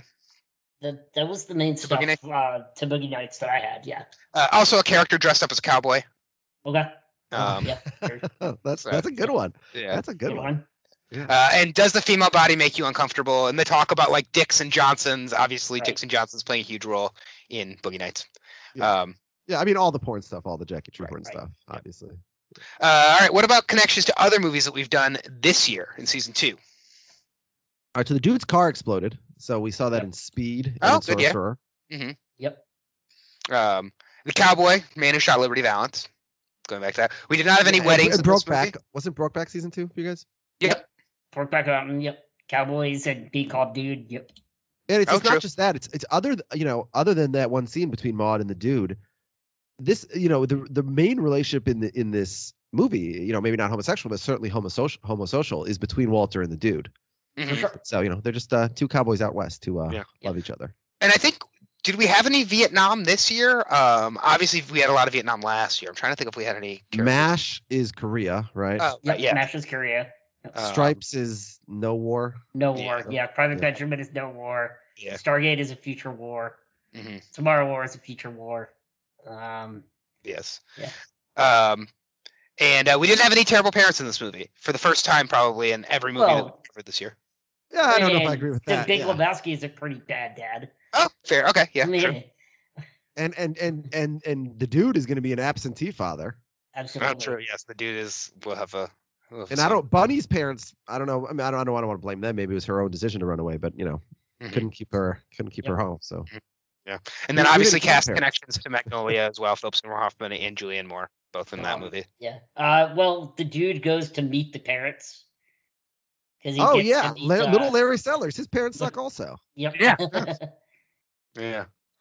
Um, and uh, let's see. So then, uh, movie map. So best connection. This should be an easy one from I mean, season the one. obvious one is uh, yeah, the obvious one is Fargo. I also wrote, movie, Fargo. Yes. Yeah. Um, I also wrote down uh, Bad Times at the El Royale just because of the uh, the sexcapade caper with lots of people shooting guns and misunderstanding and misidentification mhm. and yeah, it's a it's a really fun one. And then obviously because of time and place, uh, Once Upon a Time in Hollywood, just the sort of day in the life slice of life, traveling around, uh, traveling around LA. Collateral If is Marlon Brando would have played The Big isn't? Lebowski, Apocalypse Now would have been a great obvious- connection. Yes, of course, and that's for sure Walter's favorite movie. Yeah. Oh yes. Yep. Although he probably is like gets hung up on any inaccuracies in Apocalypse Now and gets really pissed about them. Yeah, Sure. but yeah, but obviously it's yeah. As it, it- there's there's no way to have a stronger connection than Fargo. Fargo, Lebowski, right, yeah. So, yeah. Um, uh, Brendan, what do you prefer, Fargo or Big Lebowski? Uh, Fargo, 100. percent Yeah. Fargo, hundred percent. Now, did you give Fargo five stars last year? I did give Fargo five stars. Okay, just checking, just checking the stats. That's our first movie. Yep. Yeah. So that was a great movie. And it's So- my number one Coen Brothers movie. So yeah. yeah. All right, uh, and then uh, what is our title connection for this? Oh, uh, one other thing that uh, was pointed out. Um, Av brought up that Aimee Mann, who did a bunch of the songs in Magnolia, actually has a small role in uh, in Big Lebowski. Oh, did not realize that. Okay. yeah, he sent awesome. that in. Yep. Um, all right, so what is our title connection? So we have uh, Philip Seymour Hoffman and Julianne Moore in an LA escapade. Sure. Maybe PSH and Julianne Moore in a uh, LA escapade. Or PSH Julianne Moore in porn. Sure. Yeah, that works. Yep. How about PSH, Julianne Moore, and porn, not in And the porn. porn. Yeah. And No, I said porn I didn't say industry. and. Yeah, And- no, she- And the Okay. porn. yeah, she's not in the Yeah. porn. The, No, she's yeah, uh, yeah. And Well, she is in the porn last week, but last yes, last week she was. Yes. Yes, and good. Then we'll get some great search engine optimization when people Yes. are searching for porn. This podcast will pop up. Fantastic. Yes. Love it. Yeah. Zach, oh, they search our names in porn. This podcast. gonna get a will whole pop bunch of weird listeners next week, especially if we go to like a children's movie or something. Right. Yeah, yeah. It'll be uh the the the lady who said Alex Chester is a snack on Twitter is going to be searching Alex Chester and porn, and this podcast is going to pop up. Right. Good for her. By All the right. My my number one my, my movie ladder uh, nominations I put have them in alphabetical order. So my number one is very much a children's movie. So if you if you have that audience tuning in next week, it'll be weird. Uh, you said you have a lot. How many connections do you have for next week, or suggestions you have for next week? I had like 17. I I I've narrowed it down to nine. I have nine right now. okay. And we'll see. Uh, I'm sure came in last week with get me. 13, so you've you've six upped of. Well, no, but yeah, no, I'm down. I'm I'm nine. I only have nine. I'm not Right. the also. he didn't read all 13 of his either. So. Yeah. Oh, okay. All right. All right. Um, anything else that you want to add to Big Lebowski before we uh, move on to our suggestions for next week? oh yeah. Let's climb that ladder. All right. Uh, I will say, uh, you know, as you're doing the Yucky Juice tournament, Donny's vote is going to be for the uh, orange slice, which he's Mhm. drinking in this movie. Yep. So, um, all right. So we're now going to hop into our ladder rung suggestions. This is where we determine our movie for next week. Once we do, make sure you send in your feedback, the movie ladder gmail.com at ladder movie. Tell us what you think of the movie. Give us a star rating and your suggestions for the week following. Could be anything that connects to the movie that we pick. All right, so starting off with Jeff, his ladder suggestions. The first one is Iron Man. That is Jeff Bridges and the first Marvel movie. It would be our first Marvel movie as well, the original Iron Man. With a box of scraps. Built this podcast Yeah. in a cave. Box box of scraps. scraps. Uh, his next one, John Goodman in Argo. Argo, fuck yourself. And uh, next one, uh, he just put Blues Brothers. Brendan did a little fact checking, and his Blues Brothers 2000, also starring John Goodman. And finally, he just put The Hangover, and he actually meant Hangover Part Three because John Goodman is in that. Uh, man, the Hangover sequels were terrible. Yeah, I don't remember him in it, but I, I remember nothing about the third one. So Yeah, I feel like he was like a you know one of the villains or something in the third one. Um, all right, uh, Stefan Johnson, The Hunger Games: Mockingjay. That would be four movies with uh Hoff, with uh Philip Seymour Hoffman and Julianne Moore in a row. Yep. Next one, The Shining. The lead actor plays a character who shares his name. Yep. So you got. Jack Nicholson and Jack Torrance and Jeff Bridges and Jeff Lebowski. So. Oh, I didn't put that Yep. together. That's a fun connection. Uh, Monsters Inc. Uh, Steve Buscemi and I wonder if this is the one that was on. Well, you said it's alphabetical order, so this might not be yours. But uh, Steve Buscemi and John Goodman, uh, friendly-ish enemies Monsters, in Inc. Monsters Inc. I do like Monsters Inc. All right, Max suggestions: Cutter's Way. Jeff Bridges is a California slacker who sort of tries to solve a mystery with his Vietnam vet buddy. Ooh. Next one, The Big Sleep. Lebowski is a ripoff, or is a riff on Raymond Chandler stories. A Bunch of the character types in The Big Sleep map directly to characters in The Big Lebowski. Also, the title of the movie, he Mac didn't say this. I'm just saying that The Big Mhm. Sleep, Big Lebowski map together. So There you go. Which big sleep is he talking about? He's talking about the Humphrey uh, Bogart Bogart, call. Yeah, yeah. Yep. yeah, Jeff yeah, Linda okay. Bogart. Yeah. don't bogart it. Uh, and uh, all right, Megan the Librarian. I'm not there from 2007. She said I watched a bunch of Bob Dylan movies on Saturday, including this one, which conne- coincidentally connects well to the Big Lebowski. Bob Dylan's on the soundtrack. Julianne Moore is in it. There's a female character who's a painter. The narrator in I'm Not There, and I really th- uh, I really thought was uh, Sam Elliott. It turns out to be Kris Kristofferson, but close enough. And they were both in versions of A Star Is Born. Speaking of which, 2018 it came up earlier. A Star Is Born is her other connection. Uh, thinking of about all the different versions of Star Is Born leads me back to Bob Dylan because after spending all day with Bob, went back and listened to the 32 fans episode where they did the greatest Minnesotan bracket. I'm glad Dylan won, but please tell Chester there is no way the Coen brothers should have beaten out Judy Garland. She's an icon. Oh. Do you even remember doing that podcast? Because I don't remember that you did that podcast. Uh, yeah, I, I honestly don't remember, but I mean, it sounds like something we would have done. yeah, definitely. yeah, right. Uh, all right, she has a couple more. Uh, Roadhouse, uh, starring Ben Gazzara and Sam Elliott. Soundtrack features covers of CCR and Bob Dylan songs. Uh, we didn't Roadhouse even talk about Ben Gazzara in this movie. You know, playing Jackie Treehorn. What a strange uh, cast casting up. I mean, you know, he's a. I don't know. It just it was surprising me to see him show up there. Mhm. But it's yeah, I didn't even recognize him. Like I knew I knew him from somewhere, but didn't really know where. Like he's a he's one of those that guys for sure. Mhm. Okay. Um, yeah, I don't recognize Ben Gazzara from anything in particular. I'm looking at his filmography right now to see if there's anything. Oh, I thought in my head he's like a he's like a bigger guy, but I don't know. Maybe I'm wrong. yeah. Um, I mean, I, I mean, he's in a lot of movies. I just nothing that's really standing out that like I, I recognize him. Uh, Dude, where's my car from 2000? Where's your card, dude? Yeah. So you already have their title connection. That's a good one. And uh, 2018, Vice, another movie featuring a guy who looks just like Dick Cheney. Is that Walter who looks like Dick Cheney? Is that? No, the the No, big the dude. Oh, the- The yeah, Big Lebowski- the Big Lebowski. Excuse Oh, me. yeah. David Huddleston. Yeah. Not editing that out either. Don't worry. See, it's, it's even now. Embarrassing. no, no, He's no, All right. Uh, Justin wrote in his first time he's ever written into this podcast. Oh, brother, where art thou? Coens' Goodman Turturro, kind of the third movie in the trilogy. Yep. And uh, Olin's suggestions: The Big Sleep, 1946. This is one of my top. You have to have me on for this podcast. Oh, look at this. Olin following in the footsteps of the pretty, pretty, pretty good host and uh, offering himself up for this movie. Forget the big name connection. This is basically the same film, but very different. The original novel's author, Raymond Chandler, is cited as one of the big influence, which is very apparent in this film. In particular, sets a lot of fundamentals of the plot. Uh, a shamus trying to deal a case for an old wheelchair-bound rich man has that has layers more going on as the film progresses, with pornography a key driver, a myriad of goons coming up against our protagonist. Humphrey Bogart's character, Philip Marlowe, like the dude, is also present in every scene. Mhm. All right, Owen pitching big on the big sleep.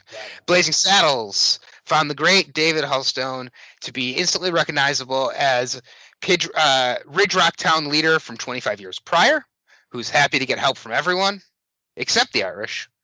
Plays a character that similarly plays with and against our protagonist to achieve his own aims. More than happy to be on for this, but not as necessary as the big sleep. And finally, Kingpin. He says, I don't need to come on for this one, but another big 90s bowling American comedy. Yes, let's think about. Kingpin as well. And uh, Kyle's suggestion is Kajillionaire, a heist film with a weird cast of characters, a recent favorite of mine. Uh, yeah, one I missed from last year, but I've Yeah, I Uh, don't know so. All right, um, Chester. Hopefully you don't take all of my connections, but what are your suggestions? That you want? Olin Olin just took a chunk of mine already. Shit. So That, that- yeah. that seems to happen. It's that's why it's always good to have a ton of connections. Yeah. They're suggestions. All right, so and these are in alphabetical order. Um, not tipping my hand yet. The first one is Aladdin, a movie that really uh, features a rug that uh, really drives the plot, really ties the room together. Really ties the movie together. Yeah. Okay. Um, the the next one was taken by Olin, uh, by two people, I think actually. Uh, the next one is Casino. So when Lebowski was released, its 281 fucks was the fifth most fucks all time in a film, behind Goodfellas with 300, Twin Town with 318, Casino with 398, and Nil by Mouth with 428. So I've never heard of Nil by Mouth. Casino is number two. And here's my uh, my hot Chester take. I've always preferred Casino to Goodfellas. Mm. Wow, that is a hot Chester take. I think that Casino is by so far Scorsese's most underrated film, and I think because it followed Goodfellas, and Brendan, you talked about this earlier, it never really had a Mhm. chance. Um, and I- so yeah, I, I, would recommend it's un- Casino I agree it's underrated, but I would also say that Goodfellas is a much better movie. But- Yeah, I'm not. Yeah, I, I, I I'm not gonna fight that. One. I've never seen Casino. I don't think, or Oh, like wow. not at least like not you know Ooh. in one sitting, seen the whole thing. And it's been a long time since I've seen Goodfellas, so it'd be interesting to watch them back to back. Yeah. Now I'll say this: other than um, two movies which are specifically about the word fuck, so like they don't really count. The uh, the current leader of all time fucks is another Scorsese film. So it came out after uh, Big Lebowski. So You what is wanna that? guess? Uh, Departed. The Departed. No, Wolf of Wall Street, Oh, 569. that Uh, makes sense. Yeah. Yeah. yeah. So all right. So Casino is my next one. Um, Dazed and Confused is my next one. Uh, another uh, classic '90s comedy that uh, works much better if you're stoned. Um, Rolling Another Stone one that magazine- probably would be on my most overrated list. Actually, I'm not a big Dazed and Confused fan. Mm. Well Okay. done movie. All right, all right, all right. Uh, Rolling Stone, by the way, ranks uh, Big Lebowski the number one stoner movie of all time, and they have Dazed and Confused number two. So that would be the connection there. hmm Uh, my next one is Death of Stalin. In The Big Lebowski, Steve Buscemi's character seems unaware of V.I. Lenin. In The Death of Stalin, Steve Buscemi's character is competing to follow in V.I. Lenin's footsteps. There Mm. you. Uh, so that's, that's my, great uh, my next one. My next one is Disobedience. Uh, are you guys familiar with Disobedience? Nope. I'm not. Disobedience stars Rachel Weisz and Rachel McAdams as uh, two Shomer fucking Shabbos uh, observant Jews who uh, decide to uh, that they love each other, and we see some uh, some lesbian Jewish sex between the two of them. So Wow, nice. uh, yeah, another movie about Favorite. some Sh- Shomer fucking Shabbos Jews. There you go. Shomer Um, Shabbos is nice. Yeah. All right. Uh, my next one is Fear and Loathing in Las Vegas, uh, another 1998 film featuring a lot of drug use and a cameo by Flea. Mm. He, uh, you know, he, yeah, he plays a musician in Fear and Loathing. Uh, the next one was taken. Next one was taken. Uh, all right. My last one is The Long Goodbye. So yes. Mhm. every, people have talked about the big sleep already, which, uh, which, which Bogey stars as Philip Marlowe, and Mhm. uh, we fast forward three decades, and now we have Elliott Gould playing Marlowe, and very interesting cast in this movie. Jim Boot, uh, Bouton, the uh, the the former Major League Baseball pitcher who wrote Ball Four, he stars in this as an as in one of his few roles as an actor. Arnold Schwarzenegger is in this movie, um, uncredited. Joel Coen uh, has cited Robert Altman's The Long Goodbye as a primary influence on The Big Lebowski. Mhm. So I would Yeah, nominate. the, the uh, long goodbye has been on my watch list for a while, and I haven't same. gotten to it yet. So I, I'd be highly uh, interested in going with that. But we'll see. Mhm. We'll see. All right. Awesome. Did you have any other ones, or is that it? No, that's Like- that's it. That's your list. All right. My list. Uh, so I had one, two, three, four, five, six, seven, eight, nine. I had 10 on my list. Um, Yep. and actually only one has been taken, but I will not use all of them. Uh, so the first one is uh, the first movie that came around even before we, I watched this movie. That is No Country for Old Men because this is Coen Brothers movie that I just didn't get as much as everybody else. So I would be interested in doing a back-to-back Coen revisit of movies I didn't care for that much um, that other people love. The next one, let's see, what else do I want to do for my next one? Uh, I will do uh, a movie that features feet, features a briefcase, features Steve Buscemi. That is Pulp Fiction. So, uh, 90s crime caper movie. Uh, and be another big one to do. Do Yeah. uh, Hmm. Boogie Nights we do Big Lebowski, we do Pulp Fiction. We're really hitting that era. Uh, next is uh, I was hoping Brendan hadn't seen this, but he has. But it's a great movie with Philip Seymour Hoffman. Uh, again about crime gone wrong. Uh, one that I feel like not that many people have seen, and whenever anybody does, they love it. That is Before the Devil Knows You're Dead.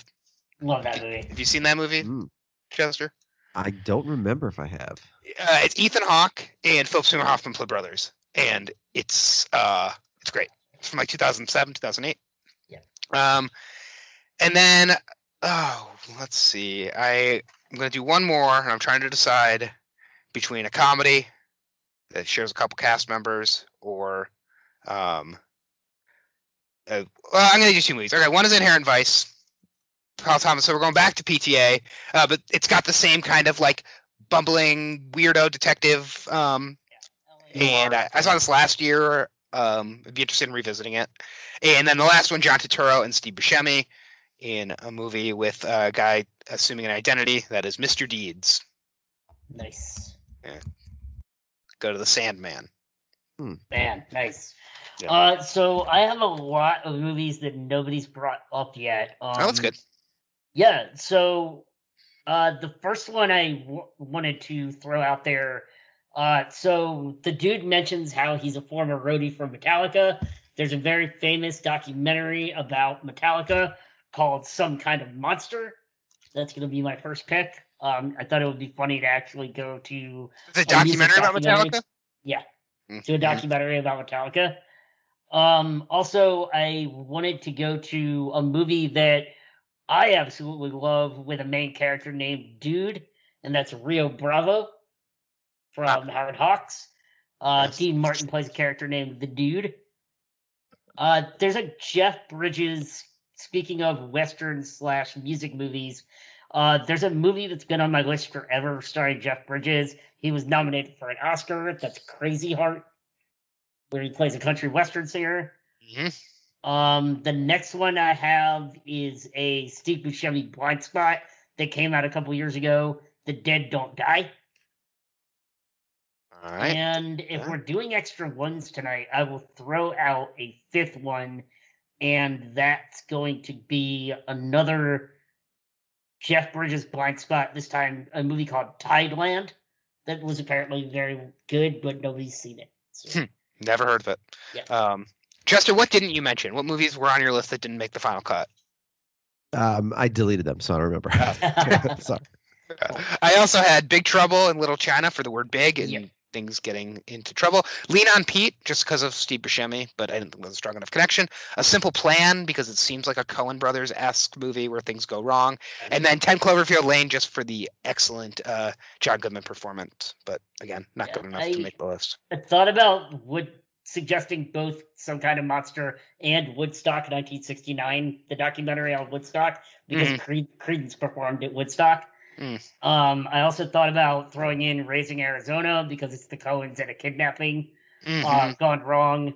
Um, also thought about Big Fish. Well, we didn't even talk about like the Coen staples of like kidnapping, briefcase of money, quirky Yeah. characters. Like they just have these things that are in like Yeah. all of their movies. Uh, these these through lines. Yeah, for sure. Um, also on my also rans, uh, L.A. Story starring Steve Martin, since this is literally Big Lebowski is literally an L.A. story. Mhm. Uh, Quiz Show starring John Turturro is my favorite John Turturro role, so I thought about that as well. But that's it for my also rans. All right. Uh, so, Brendan, why don't you read off all the movies that were suggested, and then we will each pick one to advance Oh, to the final round, and uh, then we will pick from those final three what we're watching next week. All right, taking it from the top, we have Iron Man, Argo, Blues Brothers 2000, The Hangover Part 3, The Hunger Games, Mockingjay, The Shining or The Shinning, we don't want to get sued, Monsters Inc., Cutter's Way, The Big Sleep, I'm Not There, A Star Was Born, A Star Is Born, It was Road- born. uh, Roadhouse, Dude, Where's My Car, Vice, Oh Brother, Where Art Thou, The Big Sleep Again, Blazing Saddles, Kingpin, Kajillionaire, Aladdin, Casino, Dazed and Confused, Death of Stalin, Disobedience, Fear and Loathing in Las Vegas, The Long Goodbye, No Country for Old Men, Pulp Fiction, Before the Devil Knows You're Dead, Inherent Vice, Mr. Deeds, Some Kind of Monster, Rio Bravo, Crazy Heart, The Dead Don't Die, and Tideland. What Right. are we doing first? I guess I picked. You pick first. Yep. Wow. All right. Uh, there are a lot of really great movies to pick from. Ooh. Hmm, We've done some classics. We've done some more modern stuff. We've done some 90s stuff. We've sort of been all over the place this year on the movie ladder. True. So we've pretty much covered a bunch of different genres. Um, I actually think that it would be really cool, and maybe maybe this is the only way to get you to watch a music movie is to have one come up on this podcast and force Mhm. you to watch it. I'm gonna go with Megan's suggestion of "I'm Not There," both for the cast connections and the Dylan connection. Is I that a think a- documentary or is it a fictional movie? It's a fictional movie about Bob Dylan. Okay. Yes. With different actors play him in every scene, Yep. right? I'm not. Yeah. Yep, different. It's a really brilliant movie. I think it's really well done. Uh, Heath Ledger's in it. Christian Bale is in it. Um, it's a it's a really well made movie. Um, so I'm not there. It's going to be my suggestion. Interesting. All right. Uh, and of course, Chester, the only rule is when you are, I'm going to pick next, but then when you pick, you just can't pick anything that you s- that's on your official list. It could be something that was taken off of your list. Um, Mm. You can't take anything, so you can't suggest Aladdin Casino. Yada yada Yep. yada. Uh, all right. Uh, for my pick, uh, I think I got to go with the Big Sleep. It was on my list to begin with. It seems like a very clear connection. I like the title connection. I like the themes and uh, plot connection as well. And uh, we haven't done anything that old in a while, so it'd be fun to True, true. check out the Big Sleep. Yeah, the Big Sleep was definitely the leader in the clubhouse for me. Um, you know, I had it on my list, but then it officially was not on my list because it was nominated by two different people. Mhm. Um, I'm gonna go with Before the Devil Knows You're Dead, just because it's a movie Ah, that something. apparently Yes. I haven't seen. Um, Yep. I- I'm looking at it. I don't think I've seen it, and I feel like I should. Yeah, it's great. Uh, I would recommend, even if we don't pick it, I would recommend you watch it. Uh, so before the devil knows you're dead, the big sleep, and I'm not there. I'm pulling those up right now to see what is streamable. Uh, Big Sleep. I don't know if it's on Criterion or It not. is not. It is not on anything. Uh, so that's rentable. crap. I'm surprised it's not on Uh-oh. anything. Before the devil knows you're dead is on Canopy and Hoopla. Um, so if you got the library subscription, of course you can get these movies from the library. Uh, Can you you can get the rent discs. the Big Sleep on Amazon? I'd assume. E- Ooh, it says disc. Uh, The Big Sleep is 2.99 on YouTube. okay, it is on YouTube. Great. All right. Yeah, uh, Apple TV, Vudu, Google. Oh, yeah, it's yeah, everything. yeah, Oh, yeah, it's everywhere. Okay. Yeah, it's And it's $2.99, on so it's Amazon as well. So Yeah. three bucks. Yeah. Fantastic. Yeah. Humphrey Bogart and Lauren Bacall. And then I'm not there is uh no Bezos none of really these movies are cheap streaming anywhere. Pluto TV, but that's got ads, so you don't want to watch that. So you're probably gonna have to pay to rent or get from the library any of the three that we pick. So three, three very different movies: The Big Sleep, For the Devil Knows You're Dead, uh, which is Sidney Lumet, also uh, Yep. very uh, great director, Iconic director. Yeah. iconic, yes. To Twelve Angry Men, Dog Day Afternoon, Serpico. Um, Yeah. And you're. Well, Two Before the these are Devil Knows You're. Dead Yeah. is one dollar cheaper for some reason. It's a dollar ninety nine. oh, perfect. um, Although I think it's because it's suspect all standard cheaper. definition, unless you Yeah. get it on Apple TV, then you have to pay more. Yeah. Um, yeah, I don't know why they don't. You, they, you can get it also on Cinemax or um, some other service. Oh, Spectrum. If you have Spectrum cable, it's streaming on there as well. Um, Nice. All right. Uh, well, what do you guys think? What, I don't. I don't know how to decide. Uh, we could go with Julianne Moore one more time um, before the movie. Yeah. Um, I'm not there. yeah. Um, I mean, I think the movie's great, and I think you would like it, but I would also understand you not wanting to go in that direction. But I think The Big Sleep is probably the strongest connection, and two people recommended it, and it was also on Chester's list. Um, Mhm. and on my list. Yeah, and it's a blind spot for you, right? You've never seen The Big Sleep. Yep. Is a blind spot for you as well? Oh, you've seen No, it. it's definitely not a big blind spot for me. All right. Yeah, that works for me. All right, let's go with The Big Sleep then. All Um, right. Going with the Big Sleep. The connection is uh, title, and it's also, you know, theme and plot. And maybe you're gonna get to hear an Irishman. Is that the preferred nomenclature? Yeah, that's definitely uh, part of the appeal for me next week. yeah. There you go. Uh, I've only heard Olin in uh, in small clips. right. That's true. Yeah. Um, so, uh, Owen, at least we'll have lots. Owen will be listening to this We'll podcast. find out. Yeah. Yeah. So we'll we'll know very quickly if Owen's Oh, we'll know very quickly. He slides into those DMs. He does. Yes. Uh, all right. Big Sleep coming up next week. We're going back to 1946. Uh, is this the oldest movie that we've done this year? Uh, It is not. Uh, Philadelphia or what's Philadelphia story last year? Uh, it was this year. Yeah, it's Okay, so yeah. 1940. yeah. And uh, Man Who Shot Liberty Valance. Oh, that was 62. That was later. So, All right. Uh, but Chester, I do recommend Before the Devil Knows You're Dead. Check that out. You'll have yeah, to go. I'm, ahead. I'm definitely gonna watch that. I'm, I'm actually gonna see if my wife wants to watch with me tonight. Yeah. It's good. Um, it's very Coen-y. So, uh, all right. Big sleep coming up next week. Uh, Chester, you got all kinds of podcasts coming up. What are you? Uh, what do you have? Yeah. Talk the stuff you have coming up. Well, with last week's guest, Ov Sinetsky on Pretty, Pretty, Pretty Good, we are uh, recapping. Uh, we're in the middle of season eight of Curb Enthusiasm. We've just covered some uh, all-time classic episodes like Palestinian Chicken. We have a couple all-time classics coming up as well, and we have a whole variety of interesting guests coming, uh, both in season eight and the, as we move forward to the new season of uh, Curb in the fall as well. Uh, on 32 fans, uh, next week we start our 32 fans in 32 days. The reason for the season, as Kiva calls it. So we will be dropping 32 podcasts in 32 days, which is insane. Um, and next week also we will be hosting a, a yucky juice tournament. We'll be uh, drinking like 50 plus different sodas to determine which is the best one, or pops, or Pretty um, pumped for that. or or soft drink if you're not into the whole brevity thing. And I don't know when we're going to be posting that, but we're going to be recording it next week. So I think we're Um, going to post it live on Facebook, which was Brendan's idea actually. Oh, nice. Awesome. Look at Brendan. Yeah. So for those media. who want who want to watch video unedited, and it might be you know can't it might be several hours, it might be meandering and difficult to follow. It'll be edited into a podcast eventually. Um, yes, the uh, the Yucky Juice tournament. You guys have done lots of good food. You did ice cream tournament. You did Beer uh, tournament. beer tournament. Yep. And yeah, there was one other Intimates stuff. products tournament, Yeah, chocolate tournament as well with Haley Strong. candy Uh, bar, yeah, the yeah, candy bar, candy bar, Strong, yeah. yeah. So um, and uh, yeah, one day we may have soup, pie. We'll have to wait and see, but it's uh, it's soda or Whiskey pop. tournament also gets talked about sometimes, which might be crazier than drinking 52 different pops. Yeah, I- I don't think we, we have a list of possible uh, future food brackets. Uh, we Yeah. have about 12 items on the list, so Yeah. we could go in a variety of directions. Speaking of the aforementioned Haley Strong, so uh, just another connection on this podcast. This is the second time this year that we have done back-to-back co-hosts of a podcast in a row. So we had Ch- we had uh, ah, we have Av last week, we have Chester this week, and then earlier this year we had Haley and Amy from The Bachelor wrap up on back-to-back weeks as well. So actually, they might not have been back-to-back. They were back to back.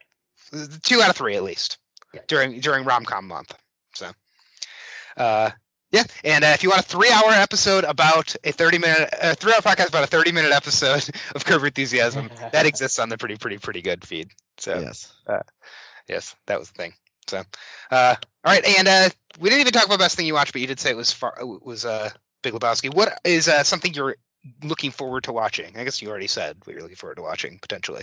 So- Yeah. Well, you know what I really want to see, and I would have seen it already if I could find someone to go to see it with me, is the Anthony Bourdain documentary.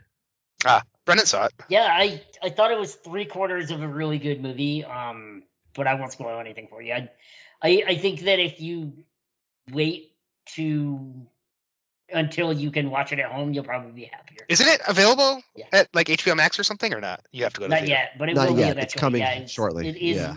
Yeah. Yeah. Yeah, Um, probably. in no, like I, a- I, I've read about it, so I'm aware of some of the uh, the the criticisms and the The issues, shortfallings. yeah. You know, towards the end, especially. So, um, yeah, but I still but I do want to still see thought that. it was a really good. Yeah. Yeah. I'm looking. For, I'm really looking forward to the uh, next week's episode of White Lotus, also on HBO. Yes. I need to catch up on that. good. People say it's great. I'm caught Yeah. up on that. I've, I've been really enjoying that show. Yeah. Uh, too much content. Just Mm. In, indeed. too much. Yeah, I'm looking forward to the football season starting. Actually. I know it's it, it's not. It really does not feel like football season is just around the corner. Like college football is less than a month away. It's Yeah. wild. Well, when you have to start researching all these teams for these podcasts, you realize, like, oh boy, yeah, yeah. got to remind yourself. Um, yeah. Hopefully everything goes off without a hitch this year. So, we're, we're less than a month from our uh, fantasy football draft. Zach. uh, yeah, fantasy football coming up. Yeah, it's Yep. Get those movies in now. Uh, also, less than a month from Big Lebowski going off of Netflix. So if you've not watched it or you want to watch it again, You only got Just a 27 days. Yeah. Yeah, Yeah. good on that.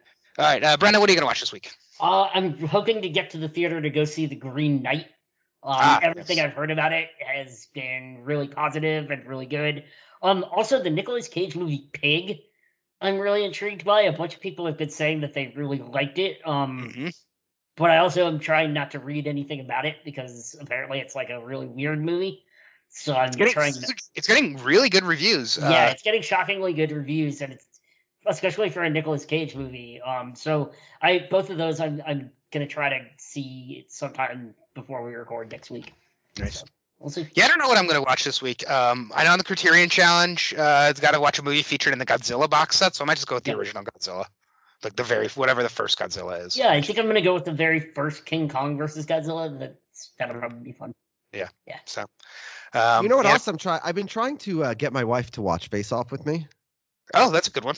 That's a very good one. Yeah. Yeah. Um, it has not worked so far. But uh, when you say Nicolas Cage, I- Um, you got to do like a you pick a you know you trade right. You pick a movie Yeah. and she can't say no, and then she picks a movie and you can't say no. yeah, but, like but my um, wife doesn't like movies, and that's like not a Yeah. thing because like it's like saying I don't like food. Like there's many, many, many different kinds of movies, but that's just her blanket statement. Mhm. So Have Yeah. you tried kosher movies? yeah.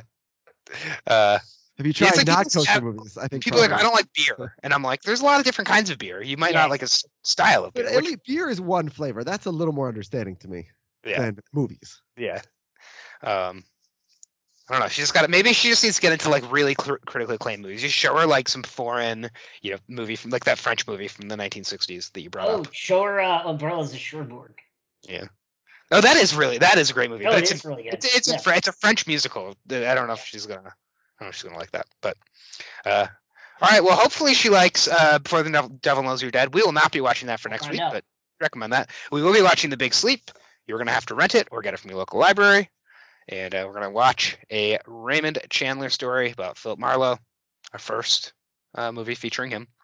So Humphrey Bogart. Also, first time we've had Humphrey Bogart on the podcast, I believe. It is. Right. It is. Yes. Lots of interesting ways to go from that. Very fun. So, all right. Well, we'll catch up with everybody next week for the big sleep. And uh, thank you again, Chester, for joining us. Uh, Chester, where can people follow you if they're interested? On Twitter at achester99. Is that what it is? I think so. Yeah, yeah, it is. Yes. Yeah, okay. Yes, I tag you more than you tag yourself. So, Uh, Fair enough. Yeah. Yep. Yeah. And who never looks in the mirror, you know? Exactly. and, uh, Uh, Brendan, Yeah, you At- can follow me on Twitter and Letterboxd at Fitzy Brendan or on Instagram. Uh, yeah, that's about it. Um, other than that, you can just whistle for me. You know how to whistle, don't you? But when his wife said, Sweetie, what did you get for me? He socked her in the choppers. Such a sweet, sweet guy was he, and her tears flowed like wine. Yes, her tears flowed like wine.